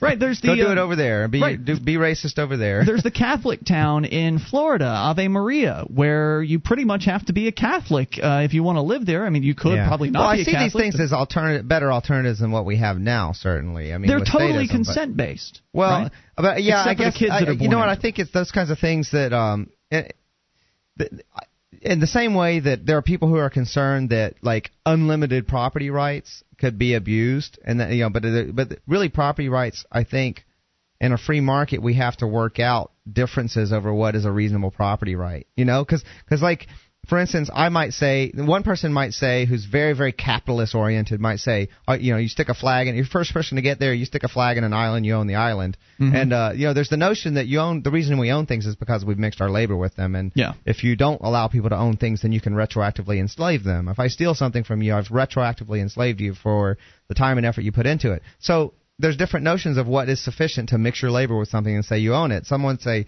might say I stuck a flag in it, I own it. Someone else might say I built a fence around it and I own it. Someone sure. else might say you have to actually farm on it or build a house on it and and then that's a, that's sufficient to say you've homesteaded it and now yes. you own it. And now you can sell it because you you know and someone else and transfer ownership or whatever. So who decides? You've earned it.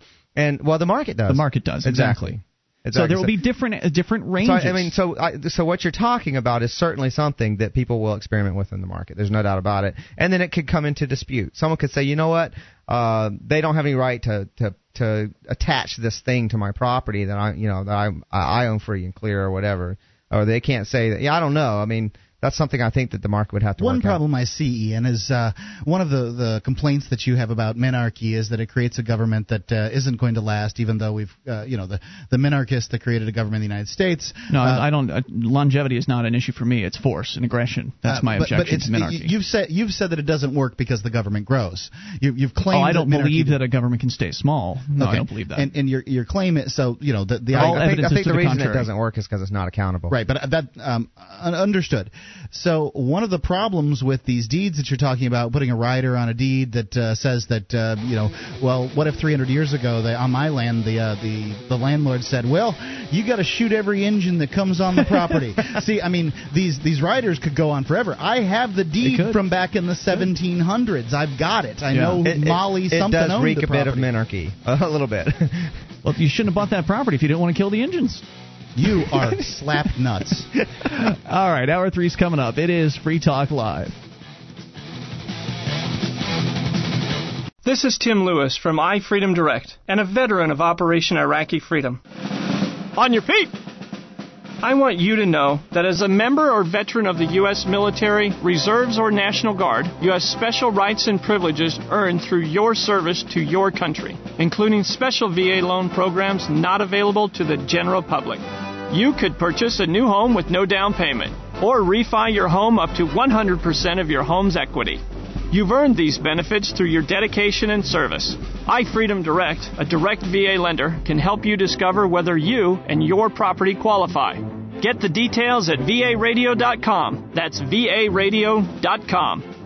iFreedom Direct Corporation is a private lender approved by the VA and licensed in most states. In certain states, certain restrictions and limitations apply. For a current list of licenses, disclosures, and all benefits, go to varadio.com. varadio.com. varadio.com.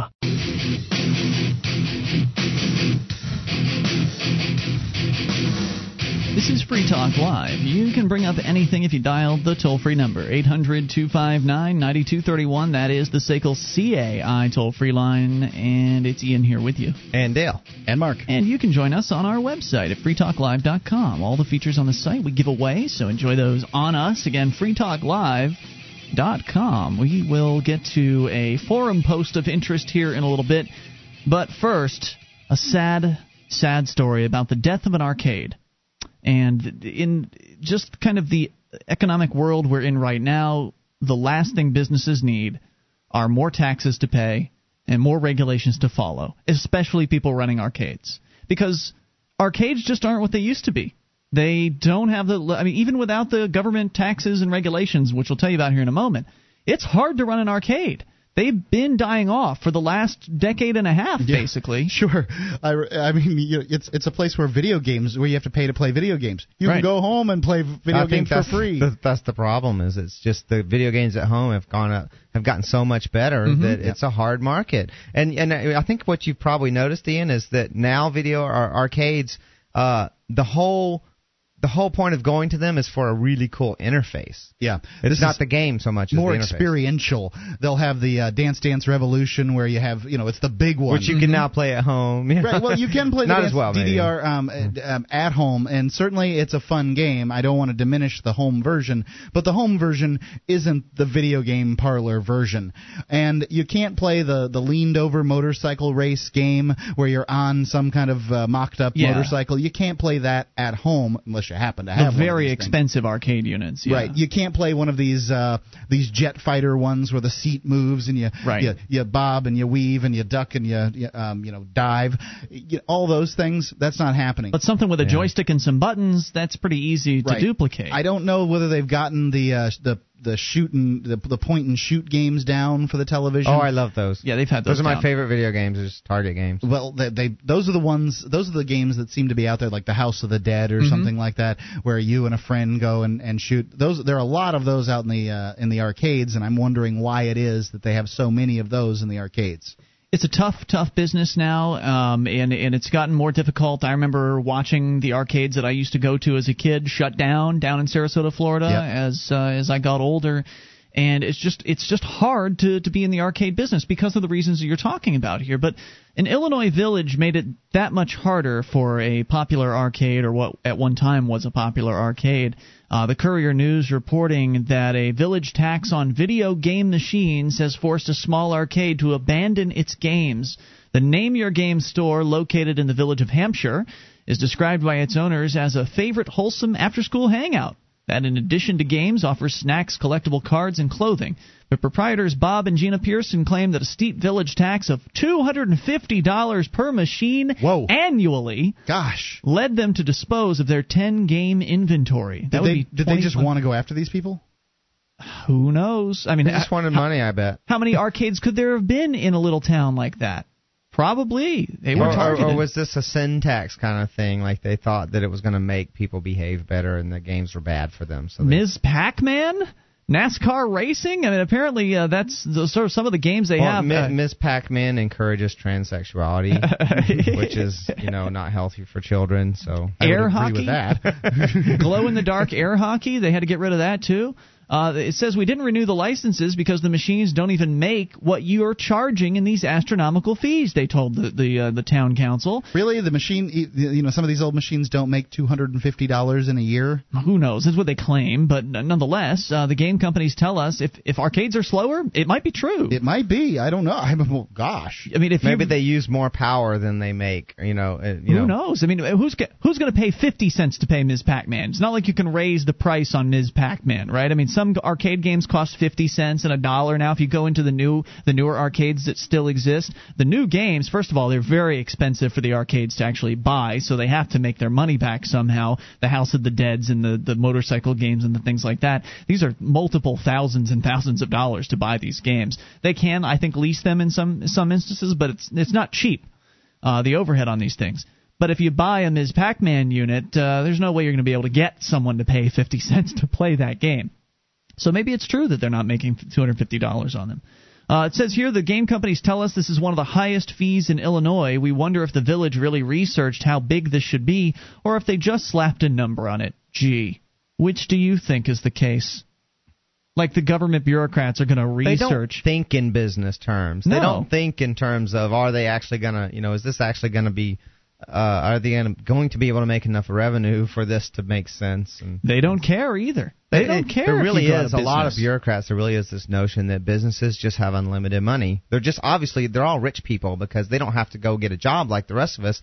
They just sit and make money off their business. And know? it's that attitude that really belies the fact that they have no idea. Anybody that has that attitude that rich that businessmen are rich uh, is really just there's somebody who's never run their own business. And I They think have no part of the reason why businesses are rich is because the only ones who manage to function are in bed with statism, Mm. and they've they've crushed their they've crushed their competition Yep. with all these regulations and things that are barriers to entry for competition for small business. And you and you pretty much you do end up with just big companies and corporations who are who and you have to work for those people because they're in bed with government.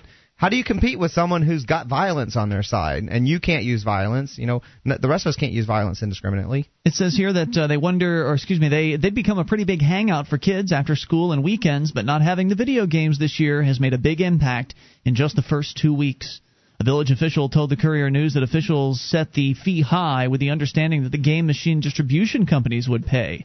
However, Gina Pearson indicated that such arrange- arrangements only occur with establishments which serve alcohol. I'm not sure what, what all that even means. Look, if you charge people too much, they're going to not pay it and then they go out of then they go out of business. Luckily, these folks are still in business because they had a few other things going on in their, in their shop, uh, but the arcade doesn't exist anymore and those kids are going to go out and probably cause trouble now that they can't go to the arcade after school and play some games. Could they could?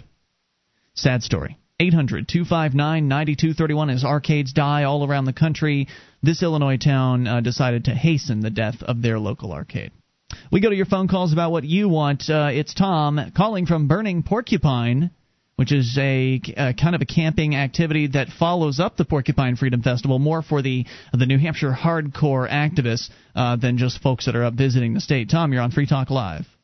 Thank you, Ian. How's everybody doing there? Just hey. super. What's on your mind tonight, Tom? Yeah, tonight we just want to make sure you get Dale home in time. He has a promise of uh, breakfast for us, I believe. I was going to mention that. Uh, thank you for bringing it up. Yeah, I'm going. I'm planning to leave early in the morning so I can get up there, and hopefully by about 8:30 or 9, you guys will have Ezekiel pancakes Ooh, with uh, blueberry blueberries as long as supplies last.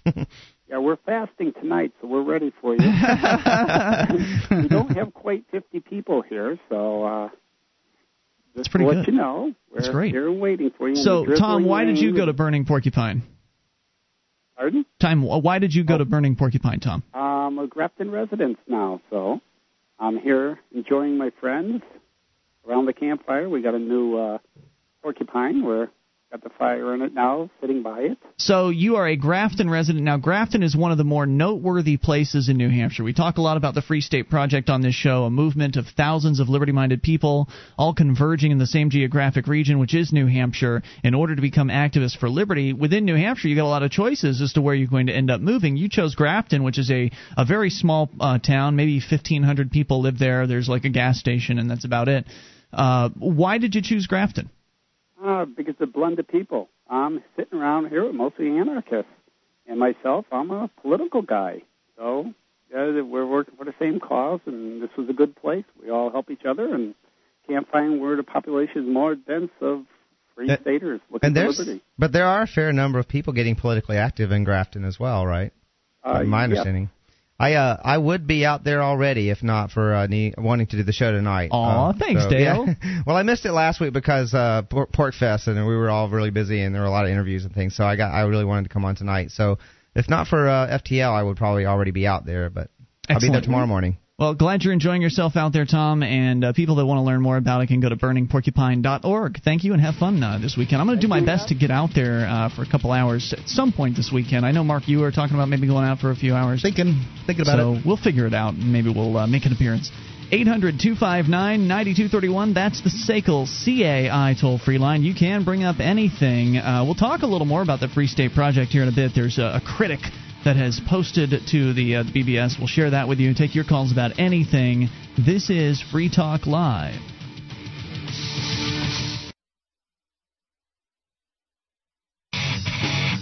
This is Free Talk Live. It's your show, and you can bring up whatever you want. Toll free, 800 259 9231. That's the SACL CAI toll free line.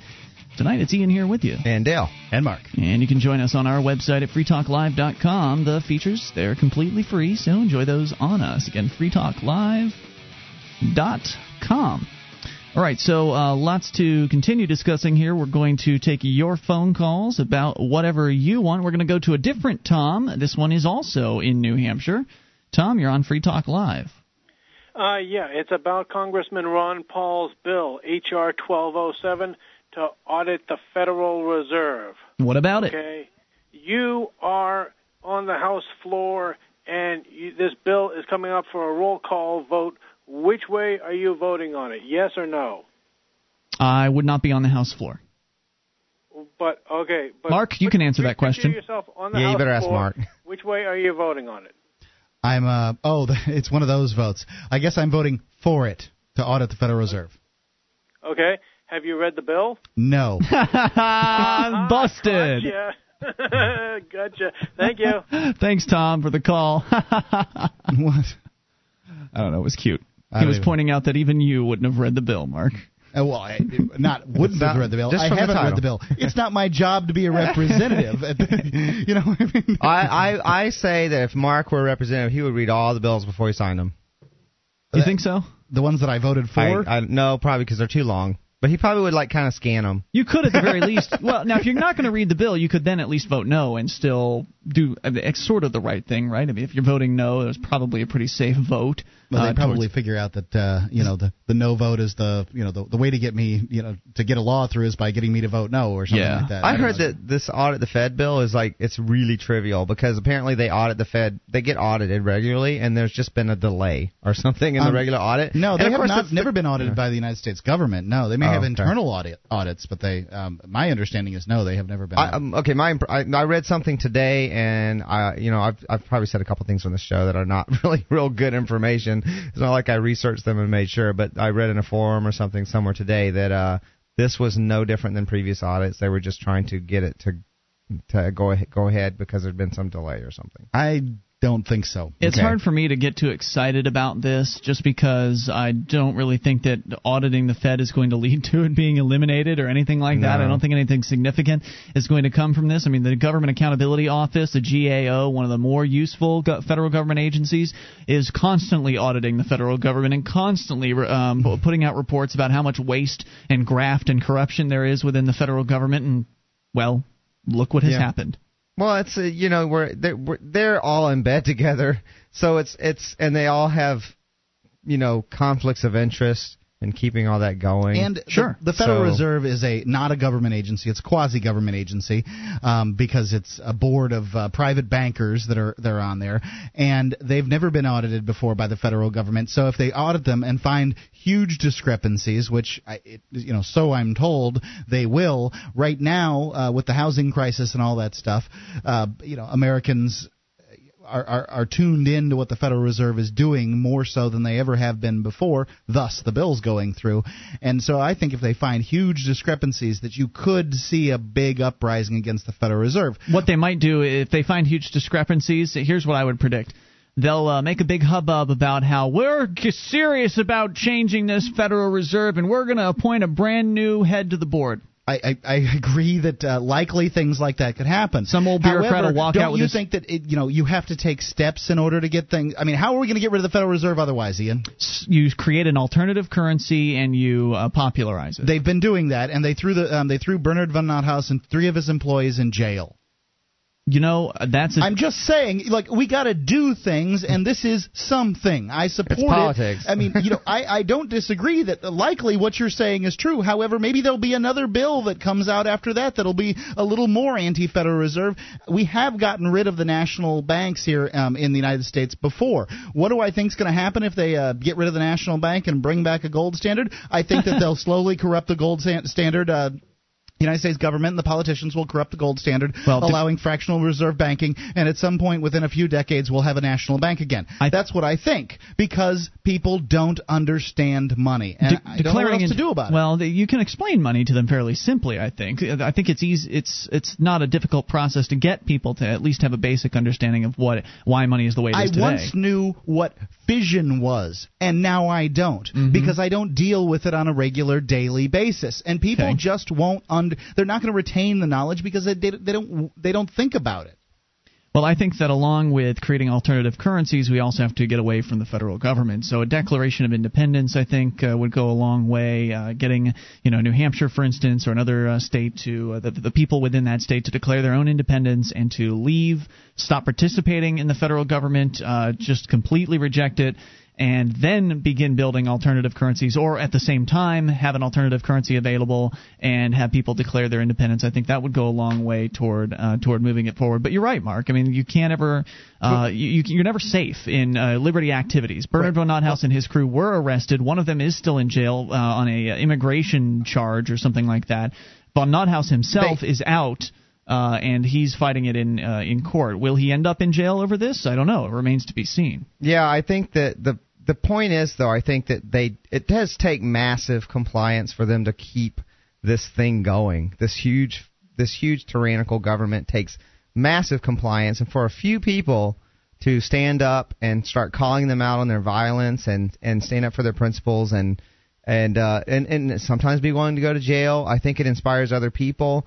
And when they have to, they can't constantly crack the whip. I think it's going to get to the point where people just won't tolerate it anymore and there's enough wrenches. It doesn't even have to be very many people. I don't think it takes many at all to be a wrench. Uh, we're all cogs right now. We're keeping the machine going because we comply. Almost we're near 100% compliance. Mm-hmm. they just crack the whip now and then to keep people in line. They just and they and they a lot of fear tactics and people are just going to have to get scared enough and fed up enough and i mean the the government's going to have to do enough damage to the economy that we're on the verge of collapse or or maybe it will collapse i hope not I hope that people realize that things are going to get desperate if we don't do something, and uh, it's going to be because of government that things will get desperate.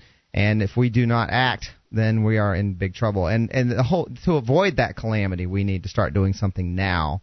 Nonviolent resistance, uh, disobeying, not being cogs but being wrenches, and it only takes a few wrench in, a few wrenches in the gears uh, for us to stop being cogs and be wrenches for it to but have a massive effect. Concentrating those wrenches is uh, much more useful yeah. than having a wrench out in California and one wrench in uh, you know uh, Alabama and one ran- uh, wrench in Tennessee. If we bring the wrenches all here to New Hampshire and then engage in that uh, that and process, and if people see that that's actually having an impact, yeah, then they're like, oh, then they get inspired. Maybe there will be wrench the same right. things happening in other places, but well, we we can show them here. We had the guy call in earlier who was commenting on the fact that I went and paid property taxes, which is an obedient thing. I'm still paying because uh, I don't want to be thrown from my home at this point. But I did go and I paid with one dollar bills, and we made a, a spectacle out of it. We brought cameras ar- uh, along, and the video is, by the way, now online. You can see it at obscuredtruth.com. Our buddy Sam has done a great job putting another uh, his first. It's actually his first video release since he was released from jail. So right. obscuredtruth.com, you can see that happening. And he pointed out that even though it may not have had a positive effect on the bureaucrats that were in that room, and we really don't know because we didn't get to interview them but it did have a positive effect on him as somebody who's watching from a distance and is paying attention to what's happening here in New Hampshire and is seeing a level of activism here that just doesn't exist anywhere else. Though somebody says that's not the case, and Mark we'll get to the uh, the critic here in a moment. This is Free Talk Live. You dial in about anything. Free Talk Live amplifiers get access to higher quality archives, free of commercial breaks, and other perks. Join AMP for just $3 per month at amp.freetalklive.com. This is Free Talk Live, your show. You take control of the airwaves. Toll free number 800 259 9231. That's the SACL CAI toll free line. It is Ian here with you. And Dale. And Mark. And you can join us online at freetalklive.com. Get signed up for the updates. We'll keep you in the loop whenever there's something you need to know about Free Talk Live. Just go to updates updates.freetalklive.com. Get on the list free. That's updates.freetalklive.com. Join more than half a million people who've trusted LegalZoom.com for their common legal documents. Incorporate your business, create a will or living trust, even register a trademark. Empowering you, protecting you with common legal documents that people trust. LegalZoom.com. If you use code FTL to save $10, you can save $10 off your order. It's LegalZoom.com. Toll free number again, 800 259 9231. A lot of talk on this show about the Free State Project for obvious reasons. We're all Free State Project participants. We've moved here from our old lives in wherever it is we've come from. Uh, Florida, in our case. Uh, Dale, you moved from California, originally from Georgia. We've all moved here in order to get active for liberty because we agree with the idea that concentrating activism, taking the great liberty activists that we have around the country, bringing them to the same geographic location, and concentrating their activism in the same place, is going to make a difference. Whereas up until this point, with the just the dilution uh, that this movement has, where the activists are just they're almost alone where they currently are uh, has been so crippling to the movement that uh, this is the step that was necessary to be made in order to have the liberty movement really take hold and have some success. I believe that we've seen evidence that that is true over uh, over the last few years here in New, Ham- New Hampshire. I agree, and I would like to briefly add, without derailing your topic, that it improves your own life immediately because it's just uh, there's such great people here, and spending yes. your life with people here is a great way to improve your life right away. Absolutely. My social my level of socialization here in New Hampshire is way above what it used to be in Florida. I never went hardly went anywhere in Florida and, eh. and did things whereas here I'm all over the place. Yeah, absolutely. And oddly enough, I would say that my stress level overall is way down. I mean, partly because awesome. I made changes to my lifestyle, but I think partly too because you get this sense of frustration at how horrible things are and how helpless you are. And it's so overwhelming and the government is so tyrannical and invasive and, and evil and there's nothing you can do about it. And and just doing something and being with people who also want to do something that's like a relief valve for all that stress. That is there's this there's something you get that out of the fact that you are doing something, and and we're seeing mm-hmm. little impacts all over the place right, right, now, and it's growing and snowballing. It hasn't and been all a miracle. That is encouraging. Right, it hasn't right. been a miracle. The government hasn't just closed up shop and gone away. Uh, no, but I think that some of the people in the government are coming to understand that the freedom activists aren't going away. They may have been telling themselves up until this point, well, it's just a fluke. There's some people, just a bunch of kids. It's no big deal. And they'll they, fizzle out and grow up and start, uh, you know, they'll grow up and agree with coercion eventually. That's kind of been some they, of the positions. They're so used to intimidating people to get their way. They, you know, in, inspiring fear, flaunting their authority, and that's not working on us. And I right. think that's a they're a little bit scared. Which is, there's no reason to be scared of us. We're not going to do anything to they're them. They're scared to lose their power. Right. They're scared, they're scared, of losing their power, and they don't know how to deal with us because the normal intimidation tactics yes. don't work. So, uh, with that in mind, we're going to get to a post here in a moment that uh, ties into all this. Somebody is being very critical of the Free State Project, and they're full of misinformation, so we'll correct that. But first, we go to West Virginia, where Tom is listening to WVTS. Hello, Tom. Hey, this is Tom the Neocon. How hey, you guys Tom. doing? Hey, What's Tom. on your mind tonight? Yeah, um, first of all, I wanted to let you all know I joined a Bureaucrash the other night. Interesting. What a perfect organization for you. Thank you very much. I quit Bureaucrash a few weeks ago. Why? Well, because they're not a, a liberty-oriented group anymore. They're uh, just another conservative lobbying organization at this point. Oh, really? That's well, how I feel about it. I'm going to lose you. Well, that's okay because I joined Free Agents, uh, fr33agents.net, which is a, a real liberty-oriented social networking we- uh, website uh, that is actually run by liberty-loving people, uh, specifically the guys from the Motorhome Diaries and another crew of and a behind-the-scenes crew of some great folks as well. They're, they're picking up the baton where Bureaucrash dropped it. They sure are, and they're doing a great job of it too. Those guys are awesome. Tom, I still have hey, my my Bureaucrash membership.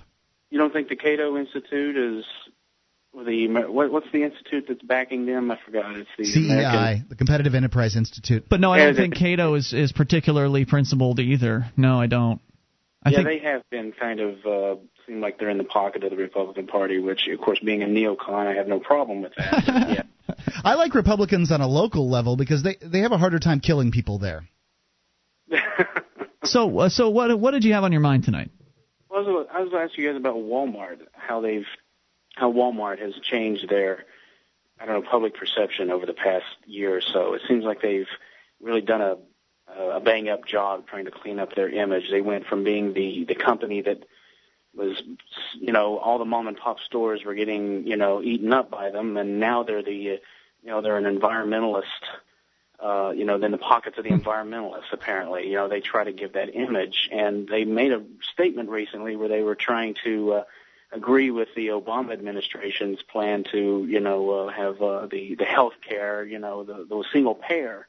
And I thought how interesting that Walmart, who's already done such a bang up job with shutting down so many mom and pop stores. Now they want. Oh, come on! Now, f- first of all, I don't know if what you're saying is true. We're going to have to take you at face value that that Walmart has come out in favor of universal health care. That's that's shocking to me, considering that WalMarts have uh, clinics in inside a lot of Walmart locations. Super WalMarts, for instance, have clinics where they're offering cash doctor services. So it seems very unlikely that they would get behind uh, some sort of universal health care. But well, but I, please I, stop please stop repeating. You say you may be wrong. That's good. Please stop repeating the myth. One thing you are wrong about is the idea that Walmart has just been putting mom and pops out of business left and right, and it's just an excuse that poor business owners uh, that bad business people use as an excuse to go out of business. Oh, I can't do business anymore because of Walmart. Well, let me tell you, there's a Walmart here in Keene. It's relatively new. It's, I think it's new is within the last decade or so. And there's still plenty of mom and pop stores around here. There's a mom and pop bicycle store where I went and bought I bought my bike after Walmart did a really crappy job of providing me with a bicycle. I went and got great service at a local store.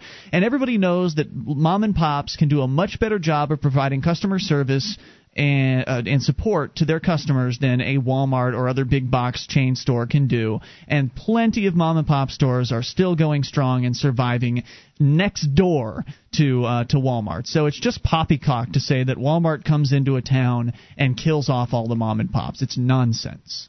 Well, I, I you really threw me through a, for a curve because I really thought that you would have a have a different opinion on that. But I, I, I must you know correct myself by saying that I I'm I agree with you on the on on the on the, the big scale. I don't think that they do personally do damage to mom and pop stores. I think it's all about competition. That's what it's but about. It's their perception. It's their perception. You know, they've done a really good job at their PR. You know, they because they went from being the you know the, the unions were you know chomping at the bit to get into the stores, and now it seems like they've thrown everybody a bone with certain uh, policy statements that the company has had, and now everyone's laying off them. Tom, I'd encourage you, know, you to, to, to wait and see with as far as that goes because uh, you know the the folks that we're talking about here, the environmentalists, the the union lobbies, the the Democrats of the world, um, they they don't take kindly to people outside of their group trying to co-opt their message. I'd like to point out to you, if you'll recall, uh, George Bush writing "Every American a Check" two or three times uh, during his administration, and uh, and uh, bringing on a, uh, a socialized uh, a pharmaceutical system for the older people, and uh, mm-hmm. you know, mm-hmm. bas- basically br- making America that much more socialized. The the No Child Left Behind policy was instituted during George Bush. This whole you know socialist paradigm that they uh, that that George Bush uh, propagated, well, I think was really to to try to denude the um, or uh, you know uh, emasculate the the Democratic Party so that the Republicans would rule forever. How did that work, Tom? It's not working too well right now. No, now no, because those people those people want the power and they know who has it, so they'll figure out some way to vilify them. Tom, any other thoughts for us tonight? Uh, no, that's about it. I just wanted to see where you uh, where you guys were on. I'm a fan of Walmart, Tom. I think that uh, I don't I don't necessarily I have feelings. I don't necessarily agree with all of their store policies, uh, the censorship policy. It's certainly not a perfect business, and what businesses are. But as far as helping people that uh, don't have a lot of money, Walmart does a great job of that. They help reduce costs for the average consumer buying the things they need for living every everyday life and reduced costs means more money in their pocket at the end of the week for them to spend on other things or save or whatever and, and to that end Walmart has done a great job. It's Free Talk Live. More coming up.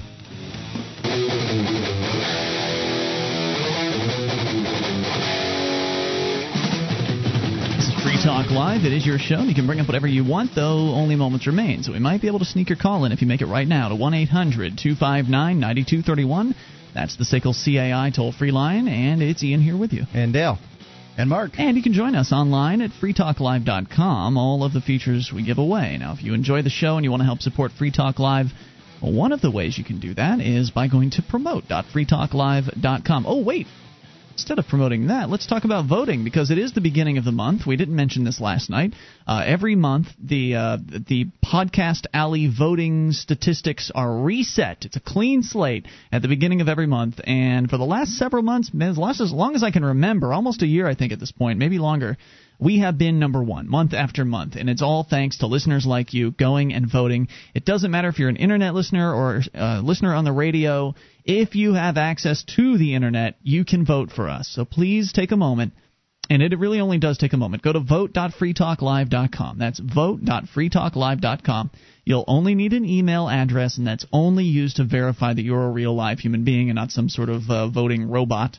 So head on over to vote.freetalklive.com, cast your vote for Free Talk Live, and help us uh, climb to the top of the charts again. I don't actually, actually haven't looked today, so I'm not sure where we're at at the moment. Oh, we're number one, and it's by a good stretch. We're number one. Well, we yeah. still need your votes. Oh if you, yes. If you haven't done it yet, please go to vote.freetalklive.com, and while you're at it, Head over to vote.anarchyinyourhead.com. Dale is uh, joining us every Thursday night. He doesn't get paid to come here to do this show. He uh, likes doing it, thank goodness. Uh, but I like his comic strip. Anarchyinyourhead.com is the strip. You can go there and you can uh, get two brand new comics every single week, as well as some very, uh, very brilliant editorialization, some Uh, essays. good. That's a good description, I guess. Yeah. And uh, so sometimes the comments, uh, the comics rather, come with uh, sort of short editorials, and sometimes you just post full-on essays, full articles, which are very good, very well written. It's great content. But you need votes. But you need them. We, we only do I'm- it once a month. You need them every single day. I right, need them Dale? every day. They're e- a little bit easier uh, than than the other vote. But You don't does- need an email address to Uh, you for? don't need an email address. You don't need. Uh, you really just have to verify that you're not a bot by answering a little logic question that's Okay. really simple. Yes. And uh, actually, we're I, I'm higher than I should say. We are higher at anarchyinyourhead.com because I consider all the fans and everyone as part of it. Uh, people who inspire me. We are like 21 today. The last I checked. Is that a record? Yes, it's uh, it's 21 out of thousands of comics, and if Wow. we actually get into the top 10, then I'm right at the top of the page, and they show my banner and everything, and I'm getting a fair number of hits just from being in the on the front page. Cool. Uh, Yeah. So that's really, and Mark is a big part of that. Mark is a great promoter. If anyone doesn't know, if you need marketing advice or if you want to hire a marketing person, Mark is amazing at stuff like this. And I wanna not going to get a kudos. percentage if you hire Mark. Uh, I don't know. I'm not that. you. I'm not cheap, and uh, Well, I- you shouldn't be a- cheap. You're good at it. I've got a job I love, and Okay. uh, you know, yes, I Well, I didn't know if you free, I didn't know if you moonlighted or anything like that. I guess not. I, I, well, you know, I've certainly moonlighted in a few jobs since uh, I've taken on Free Talk Live. However, um, you know, I'm not not looking to do that. I'm just I get behind projects I'm interested in. The Free State Project. Um, I like anarchy in your head, probably because I have this un uh, unhealthy desire to push things up uh, web charts. I just, I just like a to good watch job. to, to watch things go up rankers. I think he was web. disappointed though. He's like only 21. You know, last was- month it was 51. This month it's 21. Well, and it was 51 because of Mark last month too. I if mean, we pushed get- it up to that. so. If if we by we I mean me, um, uh, if we could get into the top ten, there's an added bonus where we get a, a banner, and uh, I, I want to see the um, the Anarchy in Your Head banner uh, put on this uh, topwebcomics.com site with all these other uh, you know th- these are some really great comics in here, mind you, the the ones you're competing against, but uh, Well, luckily, success breeds success. Uh, Yep. And so, having it being being at 21 is going to draw more people to it. More people will be more likely to vote, and as you say, you've made it prominent, right? So, if somebody Yeah. just goes to anarchyinyourhead.com, just on their on a top left normal, corner is a little blue button that has the ranking top web comics on every comic. and that button will take you there. okay. Or you can go to vote.anarchyinyourhead.com. So every day, vote.anarchyinyourhead.com, or at least when you think about it, certainly the very bare minimum, when you're there actually looking at the comics, just make a, a point to click on that. it'll it makes me happy just to see it move up. And don't check forget every day. Don't forget vote.freetalklive.com. And there's keep also there's I keep a also win- facebook.anarchyinyourhead.com. I keep a window open while I'm working just so that I can refresh every once in a while and see how much I'm managed to push it up by uh, you know mentioning it on Facebook and you know bothering my friends Well, on thank IM, you for that, things like that.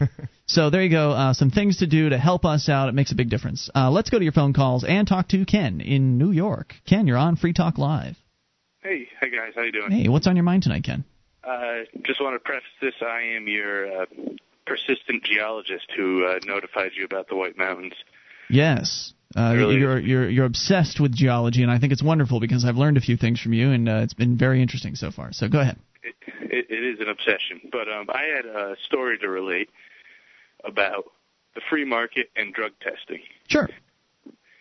Um, recently, I had a job for work where we needed to get drug tested, and typically our company is opposed to it because, as my boss has said, they need a warrant to search your house. Why can they take your piss for free? Um, but what happened was I was given really, really short notice, and so I took one of the herbal detox kits and passed the test with flying colors. Wow. yeah, gener- I hear those I- things work. Yeah, I had a friend that swears by them. He said he sold them in a store that he worked at. He he, he didn't own the store; he just worked there. But he was frequently selling them, and he had people come back and tell him it worked uh, quite frequently. So How short of notice are we talking about here?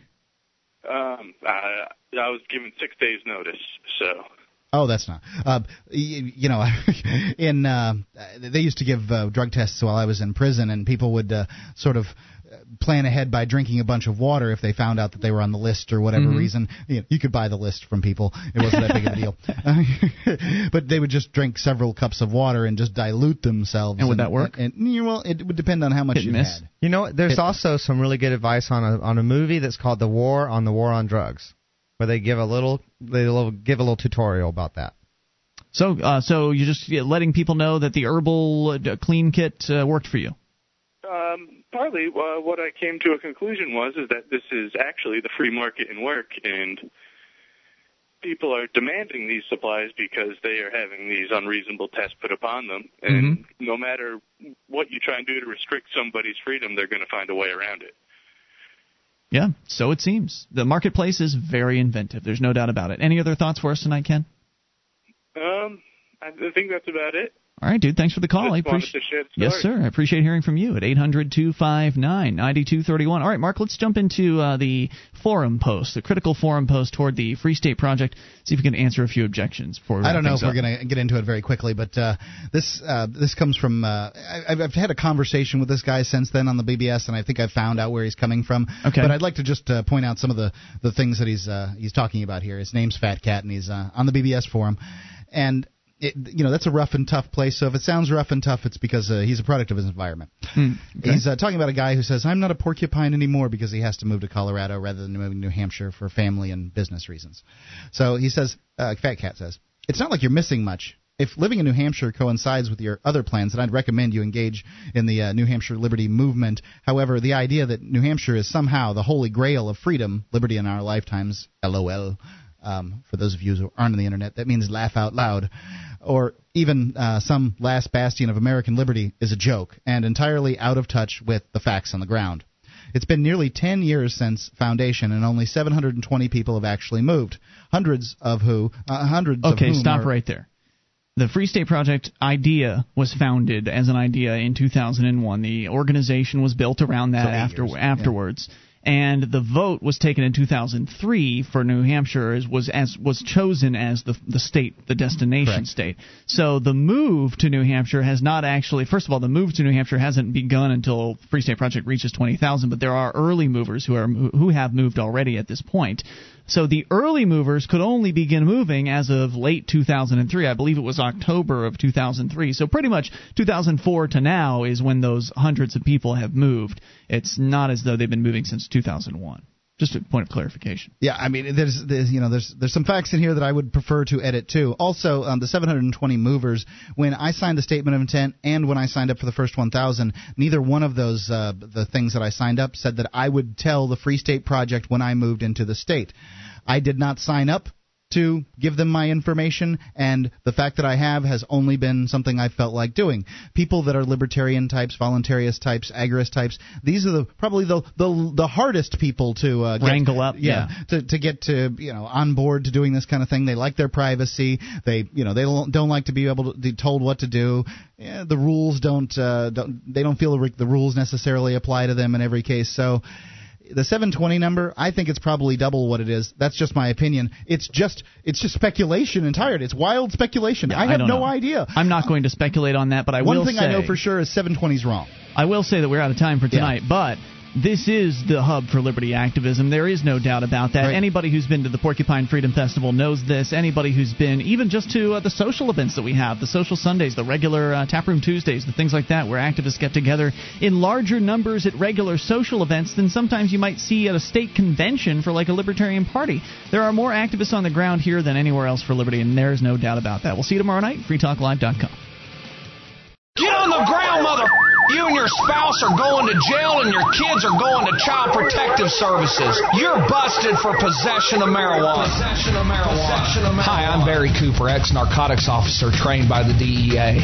My DVD Never Get Busted has recently received world attention. I've switched sides and I'm now touring America with the message to end this war on people that has been labeled the war on drugs. Go to Barry's website, nevergetbusted.com, and order your DVD to Never Get Busted. On it, I'll teach you secret drug enforcement tactics and how to avoid narcotics profiling, how to conceal your stash, and I'll teach you how to fool drug dogs every time. I'll teach you how police know when you're lying. You'll get to go on patrol with me and watch actual marijuana arrests on the highway and learn the mistakes citizens made that landed them in jail. Go to nevergetbusted.com and arm yourself with the information you need so you'll never have to hear these words. Get on the ground, mother!